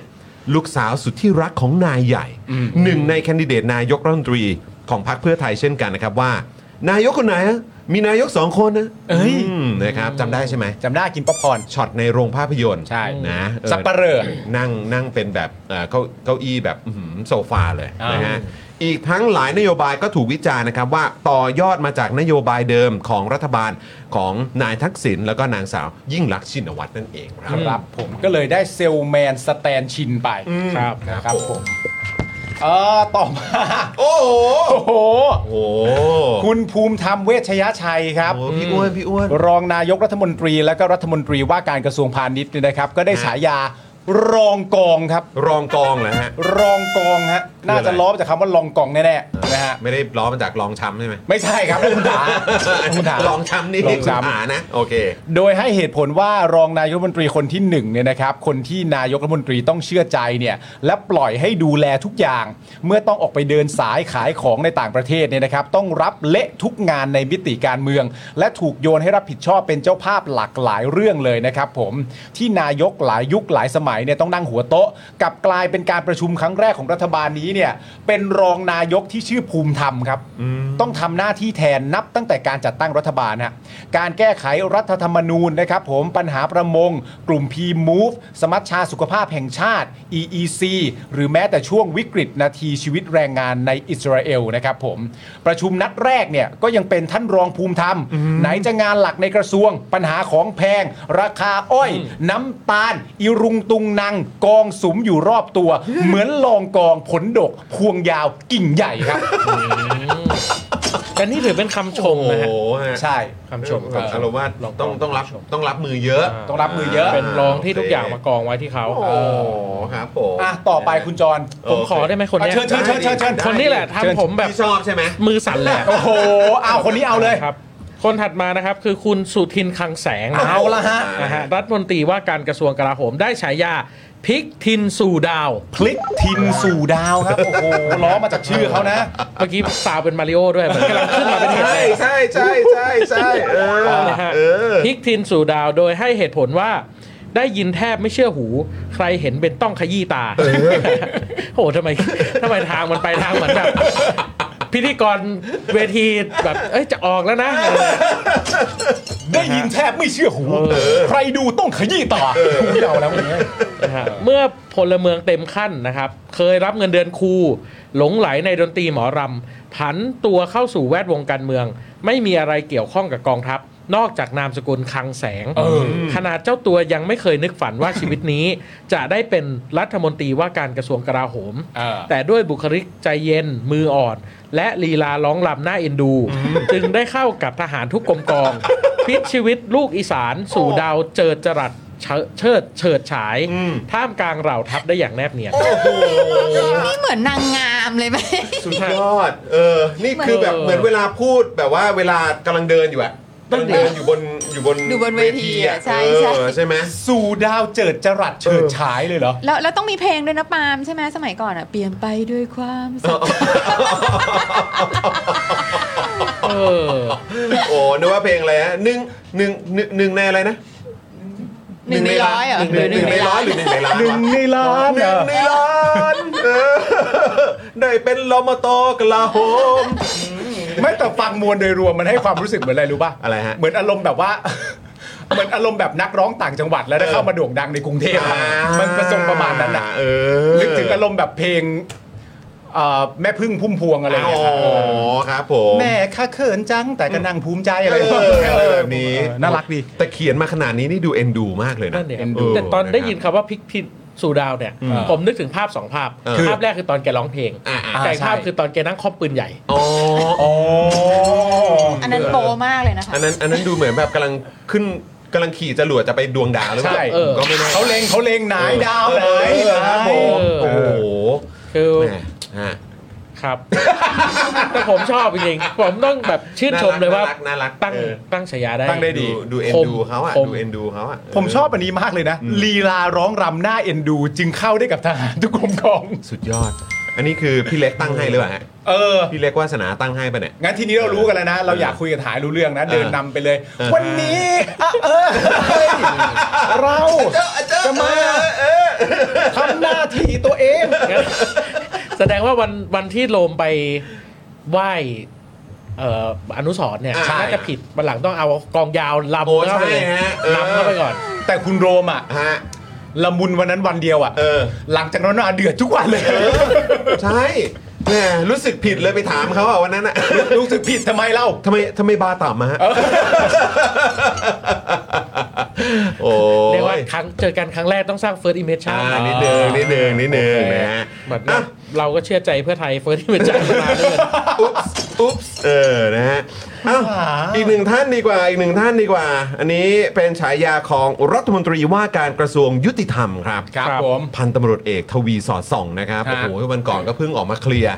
ประเด็นชั้น 14 นิยามคำว่าออกมาเคลียร์ให้ฟังหน่อยสิ เออก็บอกว่าไม่ใช่ห้องพรีเมียมไง ก็คือเค ใช่ปะ ลียร์ เออเคลียร์ โอเค เคลียร์ต้องต้องเชื่อแล้วแหละ อ๋อใช่ เออนะครับ คุณทวีเนี่ยนะครับ ได้ฉายาทวีสอดไส้ครับ เฮ้ยอันอันนี้ทำไมมันดุจังวะ เ อันนี้มันดูไม่เอ็นดูเลยอะ เออ ทำไม แต่อีก วะ มุมหนึ่งก็แบบ เออหรือเขาเขารอมาอยู่แล้วว่าว่าแบบถ้ามีฉายาให้คุณทวีนะ ถ้าเกิดว่าออกมาทรงเนี้ยก็จะใช้ฉายานี่แหละ อ๋อมีมีฉายาเก็บไว้ในคลังคำศัพท์อยู่แล้ว เออบบเหมือนแบบประมาณสักสิปีที่แล้ว สมมติว่าเอ่อแบบนักข่าวว่าเนี่ยแล้วถ้าเกิดเป็นคุณทวีสอดส่องเขาได้เป็นรัฐมนตรีขึ้นมาเนี่ย ก็นี่ไปเลยดิทวีสอดไส้ฮะ อะไรอย่างนี้หรือเปล่าวะเออแล้วจังหวะนี้คือมันได้ฮะ อ่า จัดให้เลยทวีสอดไส้ครับ ไม่แต่ถ้าจริง ๆ โอ้ พอไอ้คิดเนี่ยเข้าใจแต่ถึงเวลาใช้จริง ๆอ่ะบางที อ่ามั มันอาจจะต้องแบบเชี่ยดุไปปะวะ อ่า ดุดุดุ ก็ดีแล้วว่าสอดไส้ คือถือว่าโดนหนักที่สุด เป็นไม่โทรอ่ะ แล้วมึงมึงเนี่ย โอ้มากเนอะเออ มึงเนี่ยประเด็นเรื่องวรรณยุกต์ไว้ใจไม่ได้แล้วเดี๋ยวเดี๋ยวมึงไปทางพื้นอีกกูวุ่นวายเลย สอดไส้เหมือนขนมอะขนมสอดไส้สอดไส้ ครับผม ไส้ครีมไส้อะไรอย่างเงี้ยอ่าโอเค คือถ้าเป็นอย่างที่มึงจะพยายามอธิบายเนี่ยก็ต้องถามวิธีมึงไปรู้มาจากไหนอะ คุณแต่ว่าเป็นใช่ทวีทวีเอ่อทวีงามไส้หรือเปล่าฮะ ไม่ใช่ไม่ใช่ครับ ไม่ใช่ครับผม สอดไส้ สอด สอดไส้ ไส้ครับผมสอดไส้นะฮะ สอดไส้ครับ ผม ผมมั่นใจครับ อ่านกี่ทีผมอ่านมาแล้ว สอด ยังไง ไส้ ก็สอดไส้ ไม่โทรนะเว้ยเออครับผมนะฮะโดยให้เหตุผลนะครับว่า ยิ่งกว่านอนมาครับ อ่า สำหรับตำแหน่งเจ้ากระทรวงยุติธรรมครับ เต็งหนึ่งชื่อเดียวแบบไร้คู่แข่งมาตั้งแต่ต้น สะท้อนความไว้วางใจจากนายใหญ่แค่ไหนนะครับคงไม่ต้องพูดถึงอะเนาะ ครับ แม้จะไม่โดดเด่นในการบริหารราชการในช่วง 3 เดือนแรกนะครับ แต่กลับถูกวิพากษ์วิจารณ์อย่างหนัก โดยเฉพาะประเด็นเอื้อประโยชน์ให้กับนายทักษิณชินวัตรอดีตนายกรัฐมนตรีครับ หลังเดินทางกลับมารับโทษนะครับ ถูกส่งตัวเข้ารับการรักษาในโรงพยาบาลตำรวจทำให้ไม่ต้องนอนคุกแม้แต่คืนเดียวครับ ครับ เผือกร้อนแค่ไหนคงไม่ต้องถาม นะครับ มือพองแค่ไหนก็โอ้โหยก็ต้องถืออะครับ เออ กว่านายทักษิณจะออกจากคุกเนี่ย ต้องถูกจ้องถล่มอีกมากแค่ไหน ก็คงไม่ต้องเดาครับผม อันนี้ก็จึงเป็นฉายาที่เอามาแซวมาล้อกันเป็นทวีสอดไส้นะคุณผู้ชมนะ สอดไส้นะครับอืม อีกคนหนึ่งก็คือคุณชาดาไทยเศษนะครับ เป็นรัฐมนตรีช่วยว่าการกระทรวงมหาดไทย อันนี้ก็ได้ฉายาไปว่า มาเฟียละเหียใจ เอ้า นะครับผม แล้วเหียใจเหรอ จริง ๆ เหตุผลไม่ต้องบอกก็ได้นะ โอ้ครับ ผม เออไปเถ โอ้ อะ เออโอเคโอเคโอเคครับผม นะมันก็มันเข้าใจกันได้อยู่แล้วอะนะ อ่ะอ่ะประมาณนั้นประมาณนั้น ส่วนะ วาทะแห่งปีเป็นไงคุณจร โอ้โหวาทะแห่งปีครับ อ่า คุณผู้ชมครับ อันนี้ฟังแล้วก็โอ้โหสั่นสะเทือน อืม วาทะแห่งปีนะครับก็คือ ผมจะทำงานไม่รู้จักเหน็ดเหนื่อย โอ้โห เจอกันที่ภูเก็ตครับ พี่ สิต้องไปพักร้อน แล้วเดินกลับมาหนึ่งหมื่นบาทอืมครับผม See you in Phuket เออ ผมผมจะทำงานอย่าไม่รู้จักเหน็ดเหนื่อย เออ เจอผมที่ภูเก็ต1 0,000 บาทเรื่องอะไรวะ เจอกันที่ภูเก็ต หนึ่งหมื่นบาท แล้วหลังจากพูด 1 0,000 บาทหันมาอีกทีหนึงเข้าประโยคเด็ดเลยทำไมวะ ผมสั่งไปแล้วอะ โอ้ยตายแล้วตายแล้วอ่าโอเค ผมจะทำงาน อะไรของท่านวะ ไม่รู้จักเหน็ดเหนื่อยนะ เออนะ ใช่ใช่ คือผมชอบที่พี่ซี่พยายามทำเสียงให้เหมือนด้วย เจอกันภูเก็ตครับเออครับผม เจอกันภูเก็ตครับ โอ้ยแต่เขาก็ดูแบบเขาดูอินภูเก็ตเนาะเพราะว่าเหมือนวันที่เขารับตำแหน่งวันแรกปะ อืม หรืออะไรสักอย่างแล้ววันแล้ววันวันวันรุ่งขึ้นเนาะ อืม ก็แบบจำได้ว่าเหมือนแบบใส่กางเกงสบายสบายๆสแลกเออแบบชิว อืม ๆรองเท้าผ้าใบนะครับ เดินกับองคาพยพ เออ ไปภูเก็ตกัน เขาคงชอบแหละทะเลสวย อ่าแล้วก็พอพักร้อนปุ๊บก็ต้องกลับไปภูเก็ตครับนะฮะ ไอ้ยคุณเอ็มบีซีบอกให้ยวันนี้พี่ซี่นอนมาเต็ม เออนะฮะ ไม่ ผม แล้วแล้วพรุ่งนี้เขาจะไปภูเก็ตด้วยหรือวันนี้นี่แหละเขาอยู่ภูเก็ตนะ อ่ะ ฮะ วันนี้ลงใต้ไม่ใช่เหรอนี่ลงใต้ไม่ใช่เหรอฮะ เขาลงใต้เขาไปนาราเขาไปดู เสร็จแล้วเขาจะไปภูเก็ตต่อ เพื่อไปประชุมกับนายกมาเลเซีย อ๋อที่ภูเก็ตเหรอ ใช่ไป ก็อยู่ กิน ตาม ข้าวกับนายกมาเลเซีย เขาชอบภูเก็ตมากเลยอ่ะ เออเขาเป็นอะไรกับภูเก็ตเนี่ยภูเก็ตแค่ปากซอยฮะ ภูเก็ตก็แค่ปากซอยครับ ถ้าใจเราได้ภูเก็ตก็แค่ปากซอย โอเคนะฮะอ่ะผมจะทำงานไม่รู้จักเหน็ดเหนื่อยนะครับ อันนี้เป็นวาทะแห่งปี ซึ่งทางสื่อก็ให้เหตุผลว่า เพราะคุณเศรษฐาทวีสินเนี่ยนะครับ ประกาศเมื่อวันที่ 23 สิงหาคม 66 หลังพิธีรับสนองพระพระบรมราชโองการ โปรดเกล้าแต่งตั้งเป็นนายกรัฐมนตรีณที่ทำการพักเพื่อไทยนะครับ โดยขอทำหน้าที่นายกรัฐมนตรีที่ไม่รู้จักคำว่าเหน็ดเหนื่อย เป็นรัฐบาลที่จะทุ่มเททำงานหนักรับฟังเสียงของประชาชนนำความสามัคคีกลับคืนสู่คนในชาติครับ โอ้สุดยอด แต่ทำงานยังไม่ถึง 4 เดือนครับ กลับขอลาพักผ่อนกับครอบครัวเป็นเวลา 4 วัน จนชาวโซเชียลเนี่ยอดแซวไม่ได้ครับ โดยใช้คำว่าแซวก็น่ารักดี ค นะ รับผม ครับผม แล้วก็คงไม่ใช่แค่ชาวโซเชียลด้วยละมั้ง เออ คนภูเก็ตน่าจะแซวกันเยอะ ใช่อ่ะคุณผู้ชมมีชาวเคิร์นท่านไหนอยู่ภูเก็ตบ้างไหมฮะ แล้วมีชาวเคิร์นท่านไหนอยากจะแซวท่านไหมฮะ แซวนะแซวนะ ต้องแซวนะ บาร์เราอยู่ที่การแซว นะฮะ ซึ่ง อืม ครับ ะขอขออันนี้ขออนุญาต อันนี้จบยังเรื่องเรื่อง อะไรฮะ อ๋อพอดีว่าได้เอกสารมา ได้เอกสารเหรอครับ เอกสารแต่งตั้ง ฮะ คณะกรรมการอ่ะ อ๋อ โอเค เออเลยอยากจะเอาขึ้นให้ดูสักหน่อย โอเค ได้ ที่ ค บ รั อบ กว่าที่บอกว่าเขาเขาเออเขาแจ้งมาแล้วอะว่าห้ามแก้อะไรอะ อ๋อ โอเค อ่า ได้ครับ งั้นเดี๋ยว งั้นเดี๋ยวเราเราดูเอกสารนี้แล้วค่อยกลับมา อ่าคุณ ฉา มุก ยา ส่ง ของ มา ของของเอ่อเดลี่แล้วกันเนาะ อ่าเอาขึ้น อ่าไหนขอดูหน่อยครับ ตรงไหนฮะ บรรทัดที่สามนะคะ บรรทัดที่3เนี่ยนะครับผม โดยยึดรูปแบบปะหรือว่าอะไร ใช่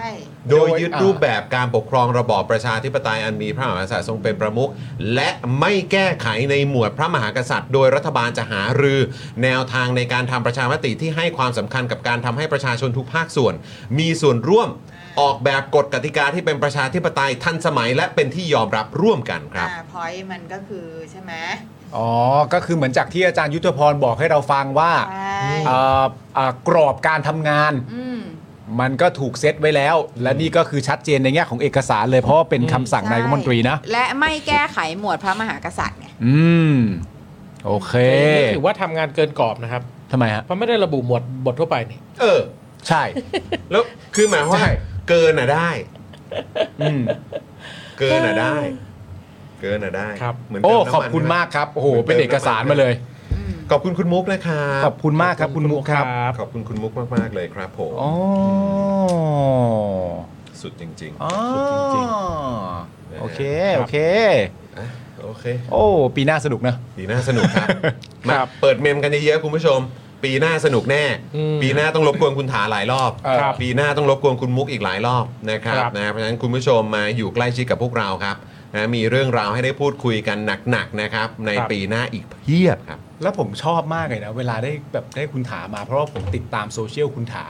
คือผมรู้เลยว่าคุณถาใช้ความความพยายามอย่างสูงสุดอะที่แบบกลั่นออกมาจากตัวเอง แล้วก็พยายามทำให้ทุกอย่างมันนิ่มนวลที่สุด ใช่ มันเป็นการพูดคุย ถ้อยทีถ้อยอาศัย ใช่ เธอว่าอย่างนั้นฉันว่าอย่างนี้เราคุยกันเนอะ ผมมีความรู้สึกว่าโหปีหน้าคุณถาสนุกแน่ ต้องดูนะ ว่า ต้องดูนะ คุณถาแล้วจะยังไงต่อ เออครับ ครับ ผม ปีหน้าเข้าวันที่หนึ่งมกราคุณถาโพสต์อีกทีมึงฟังกูนะ แต่ว่าคือ โหดดุ คือประเด็นคือ ครับผม มีสองกล่องนะฮะ อ่า คือมันมีกล่องพลังประชารัฐกับกล่องเพื่อไทยอยู่ เออ ในใจผม อ๋อโอเค แต่ว่าตอนนี้เขากำลังจะเอาไม้กั้นออก ถ้ามันไหลรวมกันเนี่ย อ๋อก็จะ ครับ ก็จะอีกเป็นอีกรูปแบบหนึ่ง ก็เหลืออย่างเดียวก็แค่เอาช้อนไปคนน่ะ ครับ ก็จบแล้วอะ กูแค่นั้นเองเหรอ คือเอาอะไรไปกวนก็ ก็พอดีแล้วแหละ อ๋อ มึงน่าจะหมายถึงว่าเขาเป็นกาแฟเหรอเนอะ โอวันติน โอวันติน โอวันติน โอวันติน เรียบเรียบหาด เออเรียนได้ป่ะ เรียบครับผม เออ ครับผม ครับ อ่ะ มีใคร มีใครอยากมีฉายาอีกไหม อ่ะเอ่อฉายาครบแล้ว โอเค ที่เหลือก็เป็นแบบเหมือนเนี่ยแหละ คนในรัฐบาลก็พยายามมาตีความฉายากัน ซึ่งก็จะตีความไปทำไมนะครับ แต่เขาก็แต่ละคนก็น่ารักดีนะ เขาก็แบบว่า เออ เออเหมือนตั้งบาร์กันได้ดีอ่ะว่าแบบ เออ ไม่ไม่เห็นจะไปฉุนเฉียวเหมือนตอนที่ประยุทธ์ฉุนเฉียวอะไรแบบ อ่า บอกนักข่าวแบบชอบไปนะนี่ตั้งอะไรไล่สาระอะไรอย่างเงี้ย เออ มครับผม อันนี้โอเคนี่นี่ก็เป็นอีกหนึ่งประเด็นที่เราก็ต้องยอมรับนะว่าในประเด็นการรับฟังฉายาจากสื่อทำเนียบเนี่ยก็ต้องยอมรับจริง ๆ ว่าเออทางด้านของเพื่อไทยเองหรือว่าครมชุดนี้เนี่ยก็ต้องถือว่าเก่งกว่ารัฐบาลประยุทธ์นะอันนี้ก็ต้องชื่นชมจริงๆอะว่าแบบเออเก่งกว่ารัฐบาลประยุทธ์ได้ด้วยอะก็เก่งจริง อืมเก่ง เก่ เก่ง ง เก่งเก่งเก่งครับ แต่ไม่มีรองหนูเลยนะฮะ ฮะโอ้ย ปีปีนี้ แต่เรา อง มีให้ รองหนู เรามีเรามีเรามี เรามีให้ Daily Topic ครับ มีให้ครับ เออ นะฮะเดี๋ยวเราจะเขาเรียกว่าส่งส่งท้ายใช่ไหม ส่งได้ ส่งท้ายด้วยฉายาราบานนะครับ จากสื่อควนเพ้นอย่างเรา ครับ นะครับ กู นะ อ่านแต่ละอัน เออนะคุณผู้ชม พร้อมไหมถ้าพร้อมนะฮะพิมพ์พอพานเข้ามานะถ้าพร้อมกดตัว R เข้ามา จะได้บอกว่า ready นะจะได้มาดูฉายาราบานกันหน่อยดีกว่า โอ้โห จาก Daily Topics ครับผม โอ้โหคุณบอลนี่เขา จริ บ ง อล ๆนะ นี่เขาไม่ธรรมดานะ เออ นะครับ แล้วเมื่อสักครู่นี้ก็ขอบคุณคุณเขมมนิด คุณพงศิษฐ์ด้วยนะฮะ มาเปิดเมมกับเรานะครับ อย่าลืมนะคุณผู้ชม ใครมาเปิดเมมกับเรานะครับ ทักเข้าไปที่อินบ็อกซ์ของ Daily Topics ในเอ่อ Facebook Fanpage ด้วยครับ จะได้รับแก้วมูลค่า 399 บาท ส่งฟรีให้ถึงบ้านเลยนะครับ ตอนนี้ใกล้จะหมดแคมเปญแล้วนะ เออ นะครับวันสุดท้ายของแคมเปญคือ 31 ธันวาคมนะครับนะเพราะฉะนั้นรีบเลยนะครับ รีบสมัครกันเข้ามานะครับ มาเริ่มเลยไหม เออตอนแรกผมตอนแรกผมว่าจะไม่หลุด แต่เพราะว่าคุณปาล์มขำผมรู้สึกเอ้ยผมต้องอ่านแล้วแหละโอ้โหอ่านแล้วก็เครียดอยู่ อันนี้ไม่ใช่สื่อทำเนียบอะนะ เอออั อันนี้มาจาก Daily Topic Daily Topic สื่อบ อ ล็อก ย่าง โคลีบอยเราบอกเฮ้ย อย่าขำก่อนดีครับเออโอเค โอเค โอเค ได้ได้ได้ อ่ะโอเค ฉายาราบานนะครับ จากสื่อควนเคว้นๆนะครับ ประจำปี 2023 ให้กับรัฐบาลนี้นะครับ ครับผม เริ่มต้นกับรัฐบาลครับ อ่ะ ฉายารัฐบาลนะครับคือรัฐบาลชุด ก้าวไกลอยู่นั่นไง ไหนอะร้านบ้านนี้นะครับผมทั้งหมด ครับ ที่เกิดขึ้นในการรวมตัวกัน ต้นเหตุที่มาอะไรต่างๆนานามันมาจบที่ประเด็นเดียวสำหรับชาวเคิร์นอย่างเรา ครับ รัฐบาลนี้คือร้านบ้าน ก้าวไกลอยู่นั่นไง นะฮะเหมือนเหมือนแบบเหมือนเห็นพ้องต้องกัน อ่า มายืนอยู่ฝั่งเดียวกันแล้ว แล้วก็ชี้ไป อ่า ว่าก้าวไกลอยู่นั่นไง ใช่ อืมครับผม ก้าวไกลอยู่นั่นไง รวมกัน รวมไหม รวมไหม รวมไหม รวมไหม เออครับผมนะฮะ สำหรับนายกรัฐมนตรีของเรา นะครับ คือผมรู้สึกว่าถ้าทำไงให้ดูไม่สปอยวะ เก็บไม่อยู่จริง เอาเพื่อนอย่าลืมท่าประกอบด้วย ฉายาของคุณเศรษฐานะครับผม คือ ยูยูโหโกรธโชว์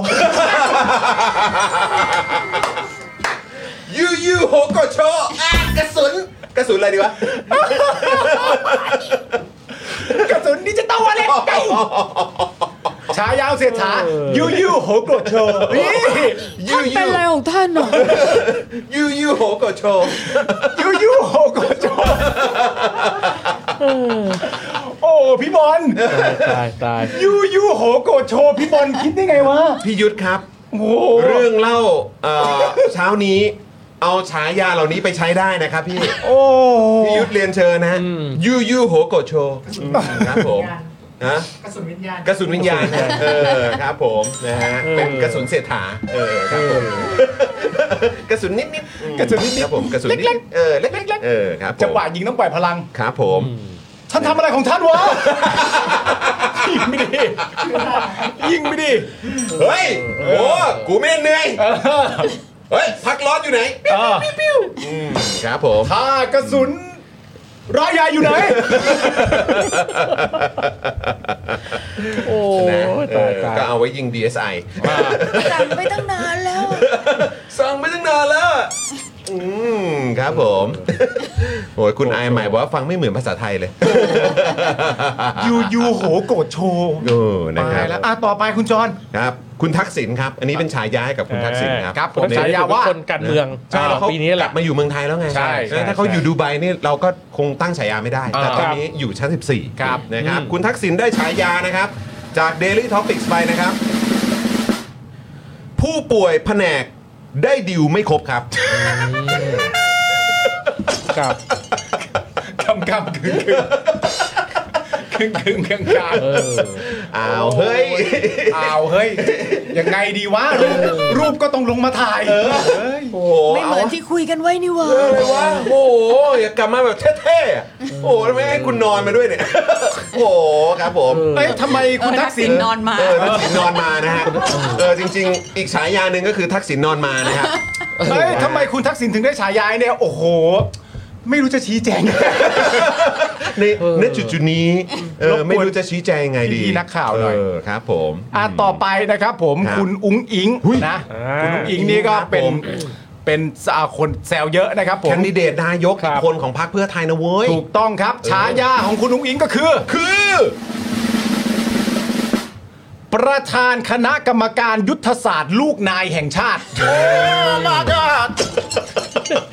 ชอบตรงซาวนี่แหละ พวกเราจะทำอะไรก็ตามอ่ะขอให้เป็นไปตามยุทธศาสตร์ของลูกนายหน่อยนะเออนะครับ ครับ ให้เข้ากับลูกนายของเราหน่อย เออ เออครับผม แล้วคุณผู้ชมเอาไปเปรียบเทียบดูว่าระหว่างของสื่อเราอ่ะ ฮะ กับของสื่อทำเนียบอ่ะ เออ ชอบอันไหนมาก ชอบ กว่า อันไหนครับ ชอบอันไหนบอกได้นะฮะ ชอบอันไหนบอกได้ เออครับผม ต่อไปที่เป็นคุณสุทิน อ่ะ ครับ ที่คุณถาเนี่ยชอบอันของสื่อทำเนียบแล้ว เออคุณหาชอบของสื่ คุณจร เนี่ย จัดของเราหน่อย ไหนดูดีกว่าว่านะฮะฉายาของคุณสุทินนะฮะจาก Daily Topic คืออะไรครับ ฉายาของคุณสุทินนะครับคือ PR กองทัพเฟส2ครับ เฮ้ย ว้าว เฟสสองเหรอ เฟสสองเฟส เฮ้ยเฟ สอง สสองเหรอวะ อืม เนี่ยอะไรวะเนี่ย เฟสสอง เฟสสองเหรอ ก็เฟสแรก เฟสแรกคือด่าในสภาตลอดไง อ๋อ จริงด้วย แต่จริง ๆสำหรับผม เออ ผมไม่แน่ใจประเด็นใช้คำว่าเฟสสองนะ เพราะดูใช้แล้วไม่สำเร็จ เออผมว่า คนไม่ซื้อ เออคนไม่ซื้อ คนไม่ซื้อ คนไม่ซื้อ แต่ไม่แน่กับกรณีนี้อาจจะซื้อก็ได้ ไม่ นะ คือไม่ไม่สามารถกบประเด็นได้ ไม่เอาประเด็นได้ แต่สร้างประเด็นเพิ่ม เออครับผม ใช่ เออ เออแล้วก็เลยไม่แน่ใจไม่แน่ใจ ครับผม อ่ะเก็บไว้เก็บไว้ อ่ะอ่ะอ่ะได้อยู่ได้อยู่เอออ อ่ะอาจจะมีคนชอบพลิกทินสู่ด าวเหมือนเดิมอีก ไม่แต่ว่าคุณสุทินเนี่ยทำให้ผมค้นพบว่า อ๋อ เวลาเราดูพวกกองดุริยางค์เนี่ยมันมีประโยชน์ยังไง ยังไงฮะ ก็คือให้คุณสุทินได้ร้องเพลง อ๋อ มันจะเป็นซอฟต์พาวเวอร์นะ มันจะเป็นซอฟต์พาวเวอร์ เขาจะผลักดันให้เป็นซอฟต์พาวเวอร์ ทักก้าทักก้า ใช่ ทักก้า ต่อไปนะครับผมก็คือคุณภูมิธรรมครับ โอ้โหเฮ้ย ครับผม ประเด็นนี้นี่คนพูดถึงกันเยอะแยะมาก ของ มาย ของสื่อทำเนียบคือรองกอง รองกอง รองกองครับ ของเราก็คือ คนเดือนตุลาอิน 2023 ครับ เป็นคนเดือนตุลาก็จริงแต่ผิดปี เป็นคนเดือนตุลาครับ คือ นะฮะ คือตอนผม แปี อ่านผมว่า 2013 นะ เออคมคมอันนี้คม เออใช่ไหม คือเวลาแบบหลายครั้งเราจะชอบนั่งคิดกันว่ามันเกิดอะไรขึ้นกับคนเดือนตุลาวะ เออ เออใช่ เราก็เลย มีคน นึ ถาก ม ขึ้น เยอะ ได้ว่าอ๋อมันเป็นคนเดือนตุลาในปี 2023 2023 มันคนละปีกัน เออนะมาถึงมาถึงปีนี้ละ เออ นะครับ คนเดือนตุลาเขาคงต้องอัพแพทเหรอ ใช่ต้องเพิ่มเติมกันหน่อยต้องอัพหน่อย อัพแพท up เอ หน่อย อนะครับ เมื่อกี้ของสื่อทำเนียบนี่ไม่มีคุณอนุทิน อ่ะ แต่เรามี เดี๋ยวเรามีแต่เดี๋ยวไปคุณชนละนานก่อ เรา น จะน่ายก่อน โอ้คุณชลนาเนี่ยผมชอบจริง โอ้ย คุณชลนานี่ เมื่อกี้ผมยิ้มเลยอะ ของหมอชลนานนะครับ ยิ้ม ก็มีเพราะ ฉายาครับ ยิ้มเพราะชอบชอบชื่อหมอชลนานหรือชอบฉา ยาชอบฉายาหมอชลนานมี มันช่างเข้าเหลือเกิน ฉายาของหมอชลนานโดย Daily Topics ของเรานะครับ ที่มอบให้คือมิสเตอร์เจริญพันธ์ครับ ทั้งปีเลยอ่ะ ปีเนี้ยทั้งปีเลยอ่ะ เปิดมาก็จะให้คุณเจริญพันธ์อย่างเดียวเลย เออครับผม โอ้ มีลูกกันหน่อยดิ ต้องเปลี่ยนความคิดเดิมๆออกไป ในประเด็นที่บอกเอาไว้ว่ามีลูกมากจะยากจน อันนี้ต้องเปลี่ยน ต้องเปลี่ยนเป็นการเลี้ยงลูกเนี่ยคือการมีคุณค่าคำถามคือทำอะไร อันนี้ต้องแยกเป็นสองประเด็น คือเข้าใจว่า Aging Society เนี่ยเป็นประเด็นนะ อ่า เป็นโจทย์ใหญ่ เข้าใจ แต่พูด เรื่องเดียวเลย เออครับ จริงๆผลงานกระทรวงสาธารณสุขมี ครับ มากมายนะครับ ผม อ่าอย่างเรื่องบัตรทองใช้ได้ทุกที่ตอนนี้นำร่องไป ฉีดวัคซีน อาฉีดวัคซีน HPV อะไรเงี้ย อ่า แต่รัฐมนตรีเราพูดเรื่องเดียวจริง เออ ๆ ครับผม พูดไม่หยุด นะ ลูกเพราะเดี๋ยว ออ อีก 10 ปีข้างหน้าเดี๋ยวประชากร ครับ ในประเทศไทยถ้าเป็นแบบนี้ต่อไปจะเหลือ 33 ล้านคน ครับผม เรื่องใหญ่ ครับผ เรื่อง ม ใหญ่ อืม เรื่องใหญ่ ถามว่า ถามว่าการเป็นมิสเตอร์เจริญพัน ธ์นี้ เป็นอย่างไร ดีต่อประเทศไหมตอนนี้เรากำลังอยู่ในยุคของสังคมสูงวัย เพราะฉะนั้นการเติบโตของประชาชนการมีลูกเนี่ยมันจำเป็นมาก เออ ต่อการหลาย ๆ อย่างด้วย แต่จริงๆผมว่าทำเสื้อให้หมอชนน่านใส่อาจจะทำให้นโยบายเขาไปมากขึ้นก็ได้ มิสเตอร์เจริญพันธ์ มิส แห เตอร์เจริญ ละ พัน อ่า ธ์ ฮะส่งไปให้ไหม ซอฟต์ ส่งไปให้ไหม พาวเวอร์ครับเลย ส่งไปให้ไหม เออเท่เลยนะครับ ผม รู้จักกันในนาม เห็ห มิสเตอร์เจริญพันธ์ เห็นหน้าหมอชลนานก็คือนึกแต่เรื่องเจริญพันธ์า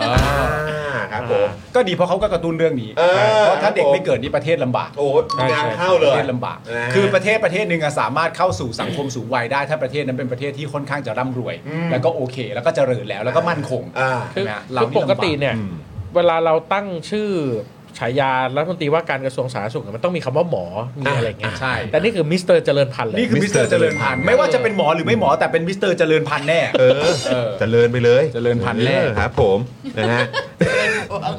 เจริญไปเลยเจริญกันเลย ถ้าเกิดว่าทำสำเร็จภายในปีนี้เราก็เรียกว่ามิสเตอร์เจริญหมื่นไม่ใช่ไม่ใช่ตัวเลขอย่างนั้นโถ่เอ้ย มึงแห่แบบว่า โอ้โห พี่นุ้ยยังอายอ่ะ อยากเล่นอยากเล่นอยากเล่น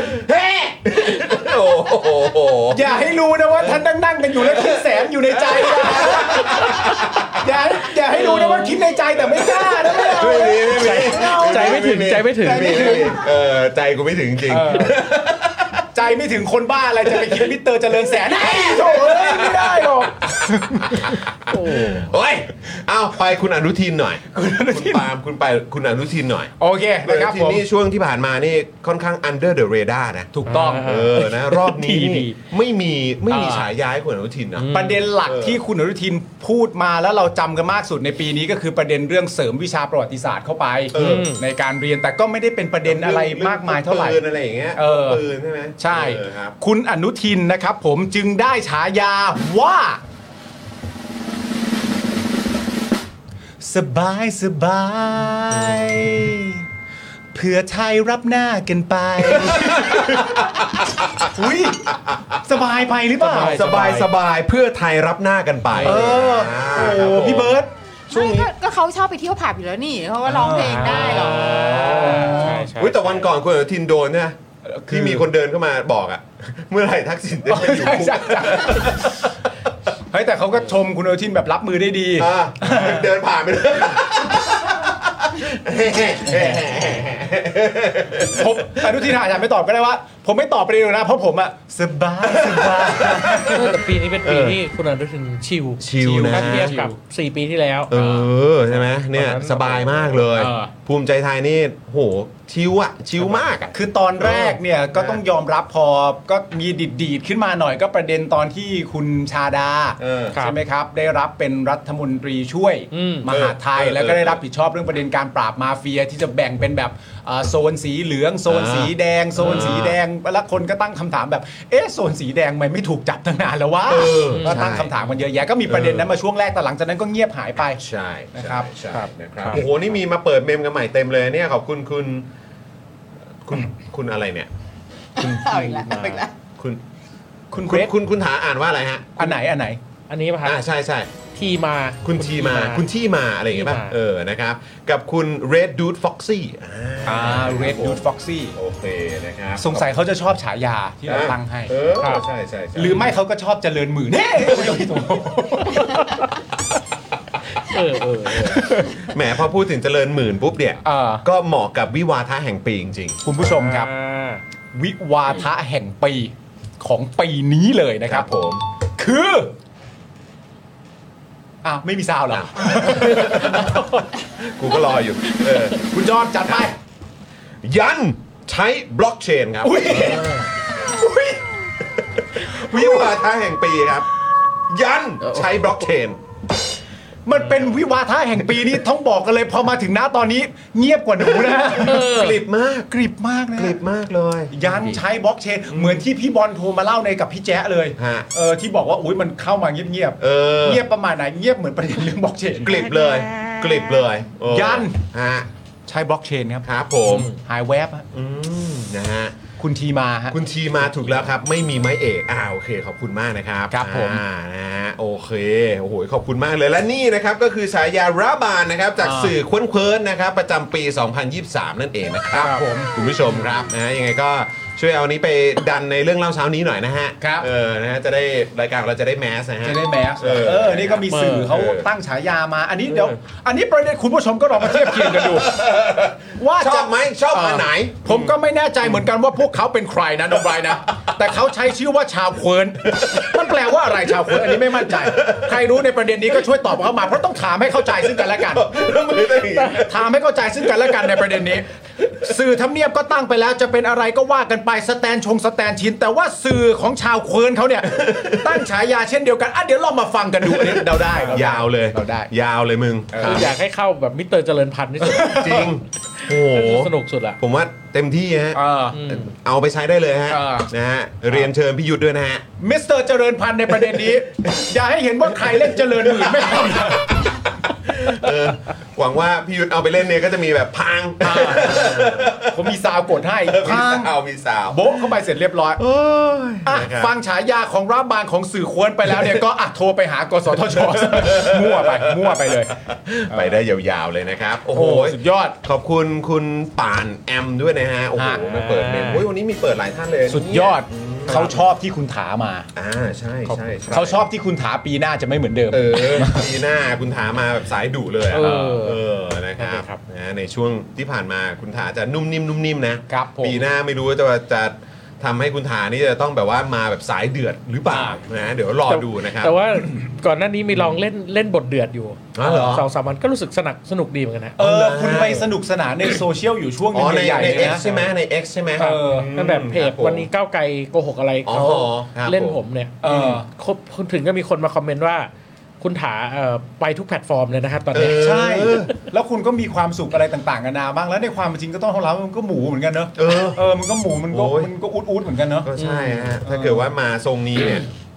นะครับ ก็รอรับกันได้เลยนะครับ เออ นะฮะ ผมเข้าไปคอมเมนต์หาคุณถาสนุกใหญ่เลย นะ สนุกใหญ่เลยนะ ก็เนี่ยพอพอเริ่มพอเริ่มจับทางได้ จับทางได้ โอ้ปโหเดี๋ย ระ ว มาณ ลุยกัน นี้ประมาณ ยาวๆฮะ นี้ ลุยกันยาวๆฮะเออครับผม อ่ะ มิสเตอร์โคฉกพาร์ทไทม์อันนี้เป็นฉายาของคุณปาล์มนะฮะ อ๋อนี่ตั้งให้เหรอ าครับผมนะฮะโอ้โหครับแหมโอ้โหขอบคุณคุณผู้ชมนะครับ หลายท่านก็ซูเปอร์แชทเข้ามาขอบพระคุณมาก ๆ เลย ขอบพระคุณ ล่าสุดคืมาอกครับ คุณสินตึงด้วยขอบพระคุณมากเลยนะครับ คุณถานี่ก็ฉายาใหม่ก็คือถาหาทัวร์ ท้าท้าหาทัวร์ มันมาเองฮะ มาเอง เออ ทัวร์มันมาเองไม่ได้ตั้งใจเรียกด้วย คุณน้ำพริกบอกว่าคุณถาจะเทิร์นล่างทองใช่ไหมเนี่ย เออ โอ้โหครับผม หน้าหน้าทองมาเลย ครับผม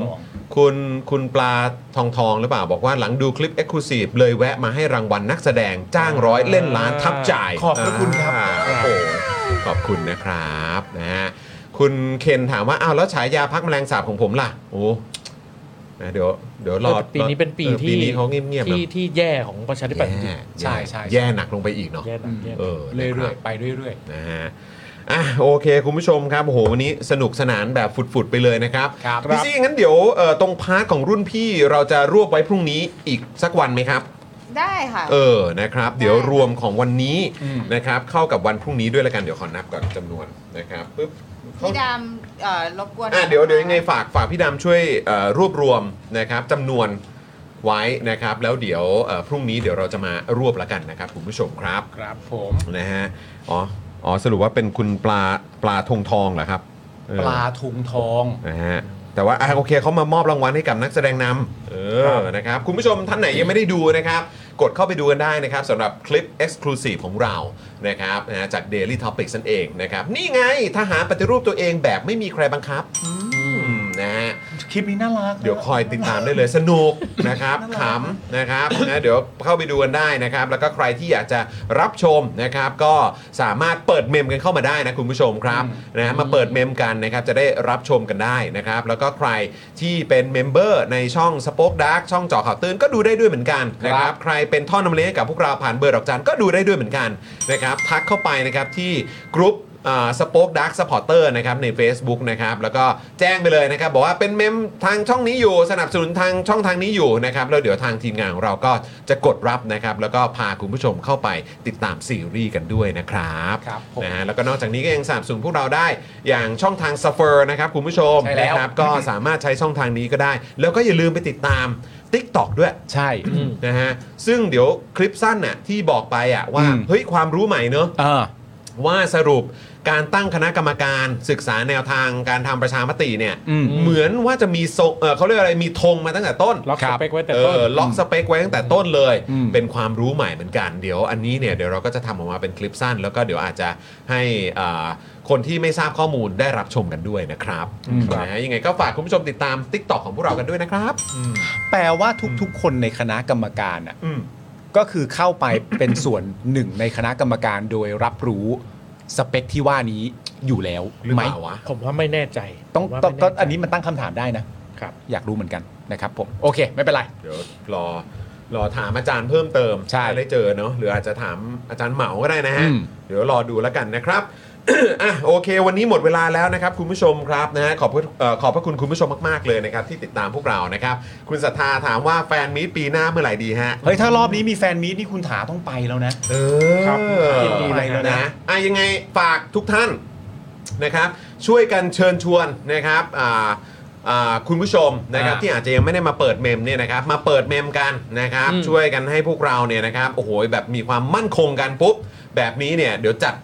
มีติ้งขึ้นมาเนี่ยโอ้โหสบายใจกันทุกฝ่าย ครับ เออนะครับเราได้เจอกันแน่นอนนะครับ ใช่ใช่ใช่ นะฮะคุณถาต่อตกลงแล้ว ใช่ นะเพราะฉะนั้นก็เดี๋ยวเอ่อเดี๋ยวรอคุณมุกด้วย เออ เผื่อคุณมุกมาด้วยไง เดี๋ยวเราจัดแบบอันนี้ก่อนไงแบบ ฮะ อันไม่เป็นทางการ อย่างไม่เป็นทางการ อันย่อมย่อมๆที่เคยจัดมาแล้ว อ๋อโอเคโอเคโอเคเดี๋ยวเจอกันนะครับ คุณผู้ชมครับ ครับผม อ่ะโอเคแล้วเอ่อคุณถาครับในช่วงวีคนี้เอ่อมีเรื่องราวที่จะต้องไปแบบไฟหรือว่าต้องไปอะไร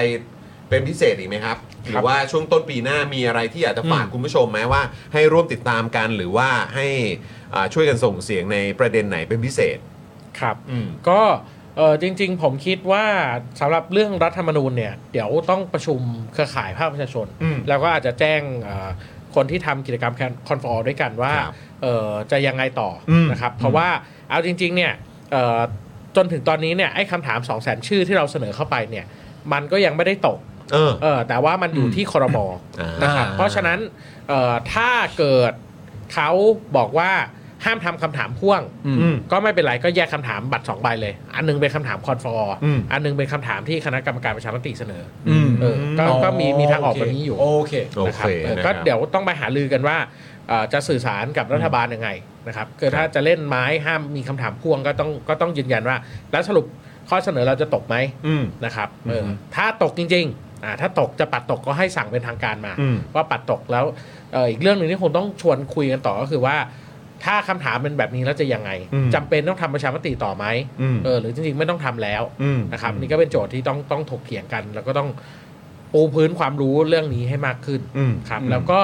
อีกเรื่องหนึ่งซึ่งเอ่อเป็นความตั้งใจแต่ยังไม่ได้คุยกันละเอียด ก็คือว่าเดิมเนี่ยเราตั้งใจว่าให้เขาเสนอคำถามกว้างๆ อืม ส่วนไอเดียสสรจะเป็นแบบไหนเอ่ออำนาจสสรจะมีมากน้อยแค่ไหนเนี่ย เดี๋ยวเราจะทำร่างฉบับประชาชนขึ้นมา อืม นะครับ ซึ่งก็จะชวนประชาชนเข้าชื่อกัน อืม อย่างน้อยห้าหมื่นชื่ออ ม เพื่อที่จะเสนอร่างไปแข่งกับรัฐบาลกับ อืม ฝ่ายค้าน อ๋อโอเคครับผม โอเค นะฮะเพราะฉะนั้นก็ถ้ามีความคืบหน้าอะไรก็อัปเดตผ่านทางนี้ได้นะครับ แล้วก็อยากจะใช้อ่ารายการของเราเป็นแพลตฟอร์มนะครับ ครับ ในการสื่อสารในเรื่องไหนประเด็นไหนเนี่ยก็เรียนเชิญเลยนะครับ ซึ่ง นะฮะ ก็มีแนวโน้มอีกครับเมื่อกี้อย่างมีมีคนถามมาว่า เอ๊ะ มันจะต้องลงถนนกันมากกว่านี้หรือเปล่า อืม ก็คิดแบบนี้ครับว่าเอ่อเราก็จะทำกิจกรรมทั้งทั้งเรียกอะไรทั้งออฟไลน์ออนไลน์ อืม นะครับถ้าเกิดมีการเข้าชื่อเสนอร่างรัฐธรรมนูญจริงอาจจะชวน ครับผม ทาง Daily Topic ไปถ่ายทำนอกสถานที่กันะค ยิ รับ นดีครับ โอ้ยินดี ยิน เล ดี ย ที่สุดครับ ผมยังไงอัปเดตมาแล้วกัน บอกมาได้เลยครับ นะแล้วก็ปีหน้าเดี๋ยวอาจจะต้องรบกวนคุณทายอีกหลายรอบอยู่เลยนะค ครั รับบ นะฮะแล้วก็จะได้มาพูดคุยกันด้วย พอต้องติดตามสถานการณ์กันอย่างใกล้ชิดนะครับ ครับ นะฮะเอาละครับคุณผู้ชมครับวันนี้หมดเวลาแล้วนะครับนะผมจอห์นวินยูนะครับคุณปาล์ม ครับ นะ ผม คุณถานะครับ ครับ พี่บิวของเราแล้วก็พี่โรซี่นะครับพวกเราทุกคนขอตัวลากันไปก่อนพรุ่งนี้เจอกันนะครับ วันนี้ลาไปแล้ว สวัสดีครับ สวัสดีครับคุณผู้ชมครับ Daily Topics กับจอห์นวินยู อยากจะเชิญชวนคุณผู้ชมนะคะ มาเป็นซัพพอร์ตเตอร์ให้กับช่องสป็อคดาของเราค่ะ ตอนเนี้ยทำง่ายมาก แค่คุณผู้ชมนะครับ กดดอกจันนะครับ แล้วก็ตามด้วยเบอร์ที่ขึ้นอยู่ตรงนี้ แล้วก็กดโทรออก หรือกดโทรออกข้างล่างนี้เลยก็ได้นะครับ แค่นี้เนี่ยคุณก็สามารถเป็นซัพพอร์ตเตอร์ให้กับพวกเราแบบรายเดือนได้เลยนะครับ ผ่านเบอร์โทรศัพท์มือถือนั่นเองครับ เราต้องการซัพพอร์เตอร์ผู้สนับสนุนเท่าไหร่นะครับ 15,000 คน ตอนนี้เรามีซัพพอร์ตเตอร์ 5,000 คน ใช่ นะ ซึ่งก็ได้บอกความต้องการนี้ไปเมื่อประมาณปีกว่าๆที่แล้วแล้ว เราก็พยายามกันนะครับ เรื่อยๆเรื่อยๆเป็น 1 3ื่นครับ ตอนนี้เหลือ 5,000นะครับไม่เป็นไร ครับ เรายังสู้ต่อครับอีก 1 0,000 คน อีก 1 ะครับ 0,000 คนเท่านั้นเอง ใช่ค ใช่ รับ ก็คือเราก็พยายามจะทำให้ง่ายที่สุดนะคะ สะดวกที่สุดสำหรับคุณผู้ชมนะคะ บางทีเนี่ยอาจจะแบบว่าเออไปสมัครเป็นซัพพอร์ตเตอร์ไปทำอะไรคือแบบมันกดหลายลิงก์ ใช่ มันวุ่นวายใช่ไหม ใช่ มันบางทีแบบว่ามันไม่ค่อยแน่ใจว่าทำยังไง แต่ว่าอันเนี้ยคือง่ายมากที่สุดเลย แล้วก็ท่านใดที่สมัครแล้วนะครับ ก็สามารถไปติดตามคอนเทนต์ Exclusive นะครับ ได้ที่ Facebook Page Spoke Dark Supporter ได้เลย แล้วก็สำหรับ Supporter ท่านใดที่เป็นผู้สนับสนุนอยู่แล้วทาง YouTube หรือ Facebook นะครับ ก็สามารถทักแชทเข้าไป บอกว่าเป็น Supporter อยู่แล้วอยากเข้ากลุ่มลับ Exclusive สำหรับผู้สนับสนุนเท่านั้นนะครับ รีบสมัคร แล้วก็รีบทักแชทกันไปได้เลยนะครับ มากันเยอะๆนะคะ อืมสมัครกันเลยครับผม อีก 1 0,000 คนจะถึงเป้าแล้ว มาสนับสนุนพวกเรากัน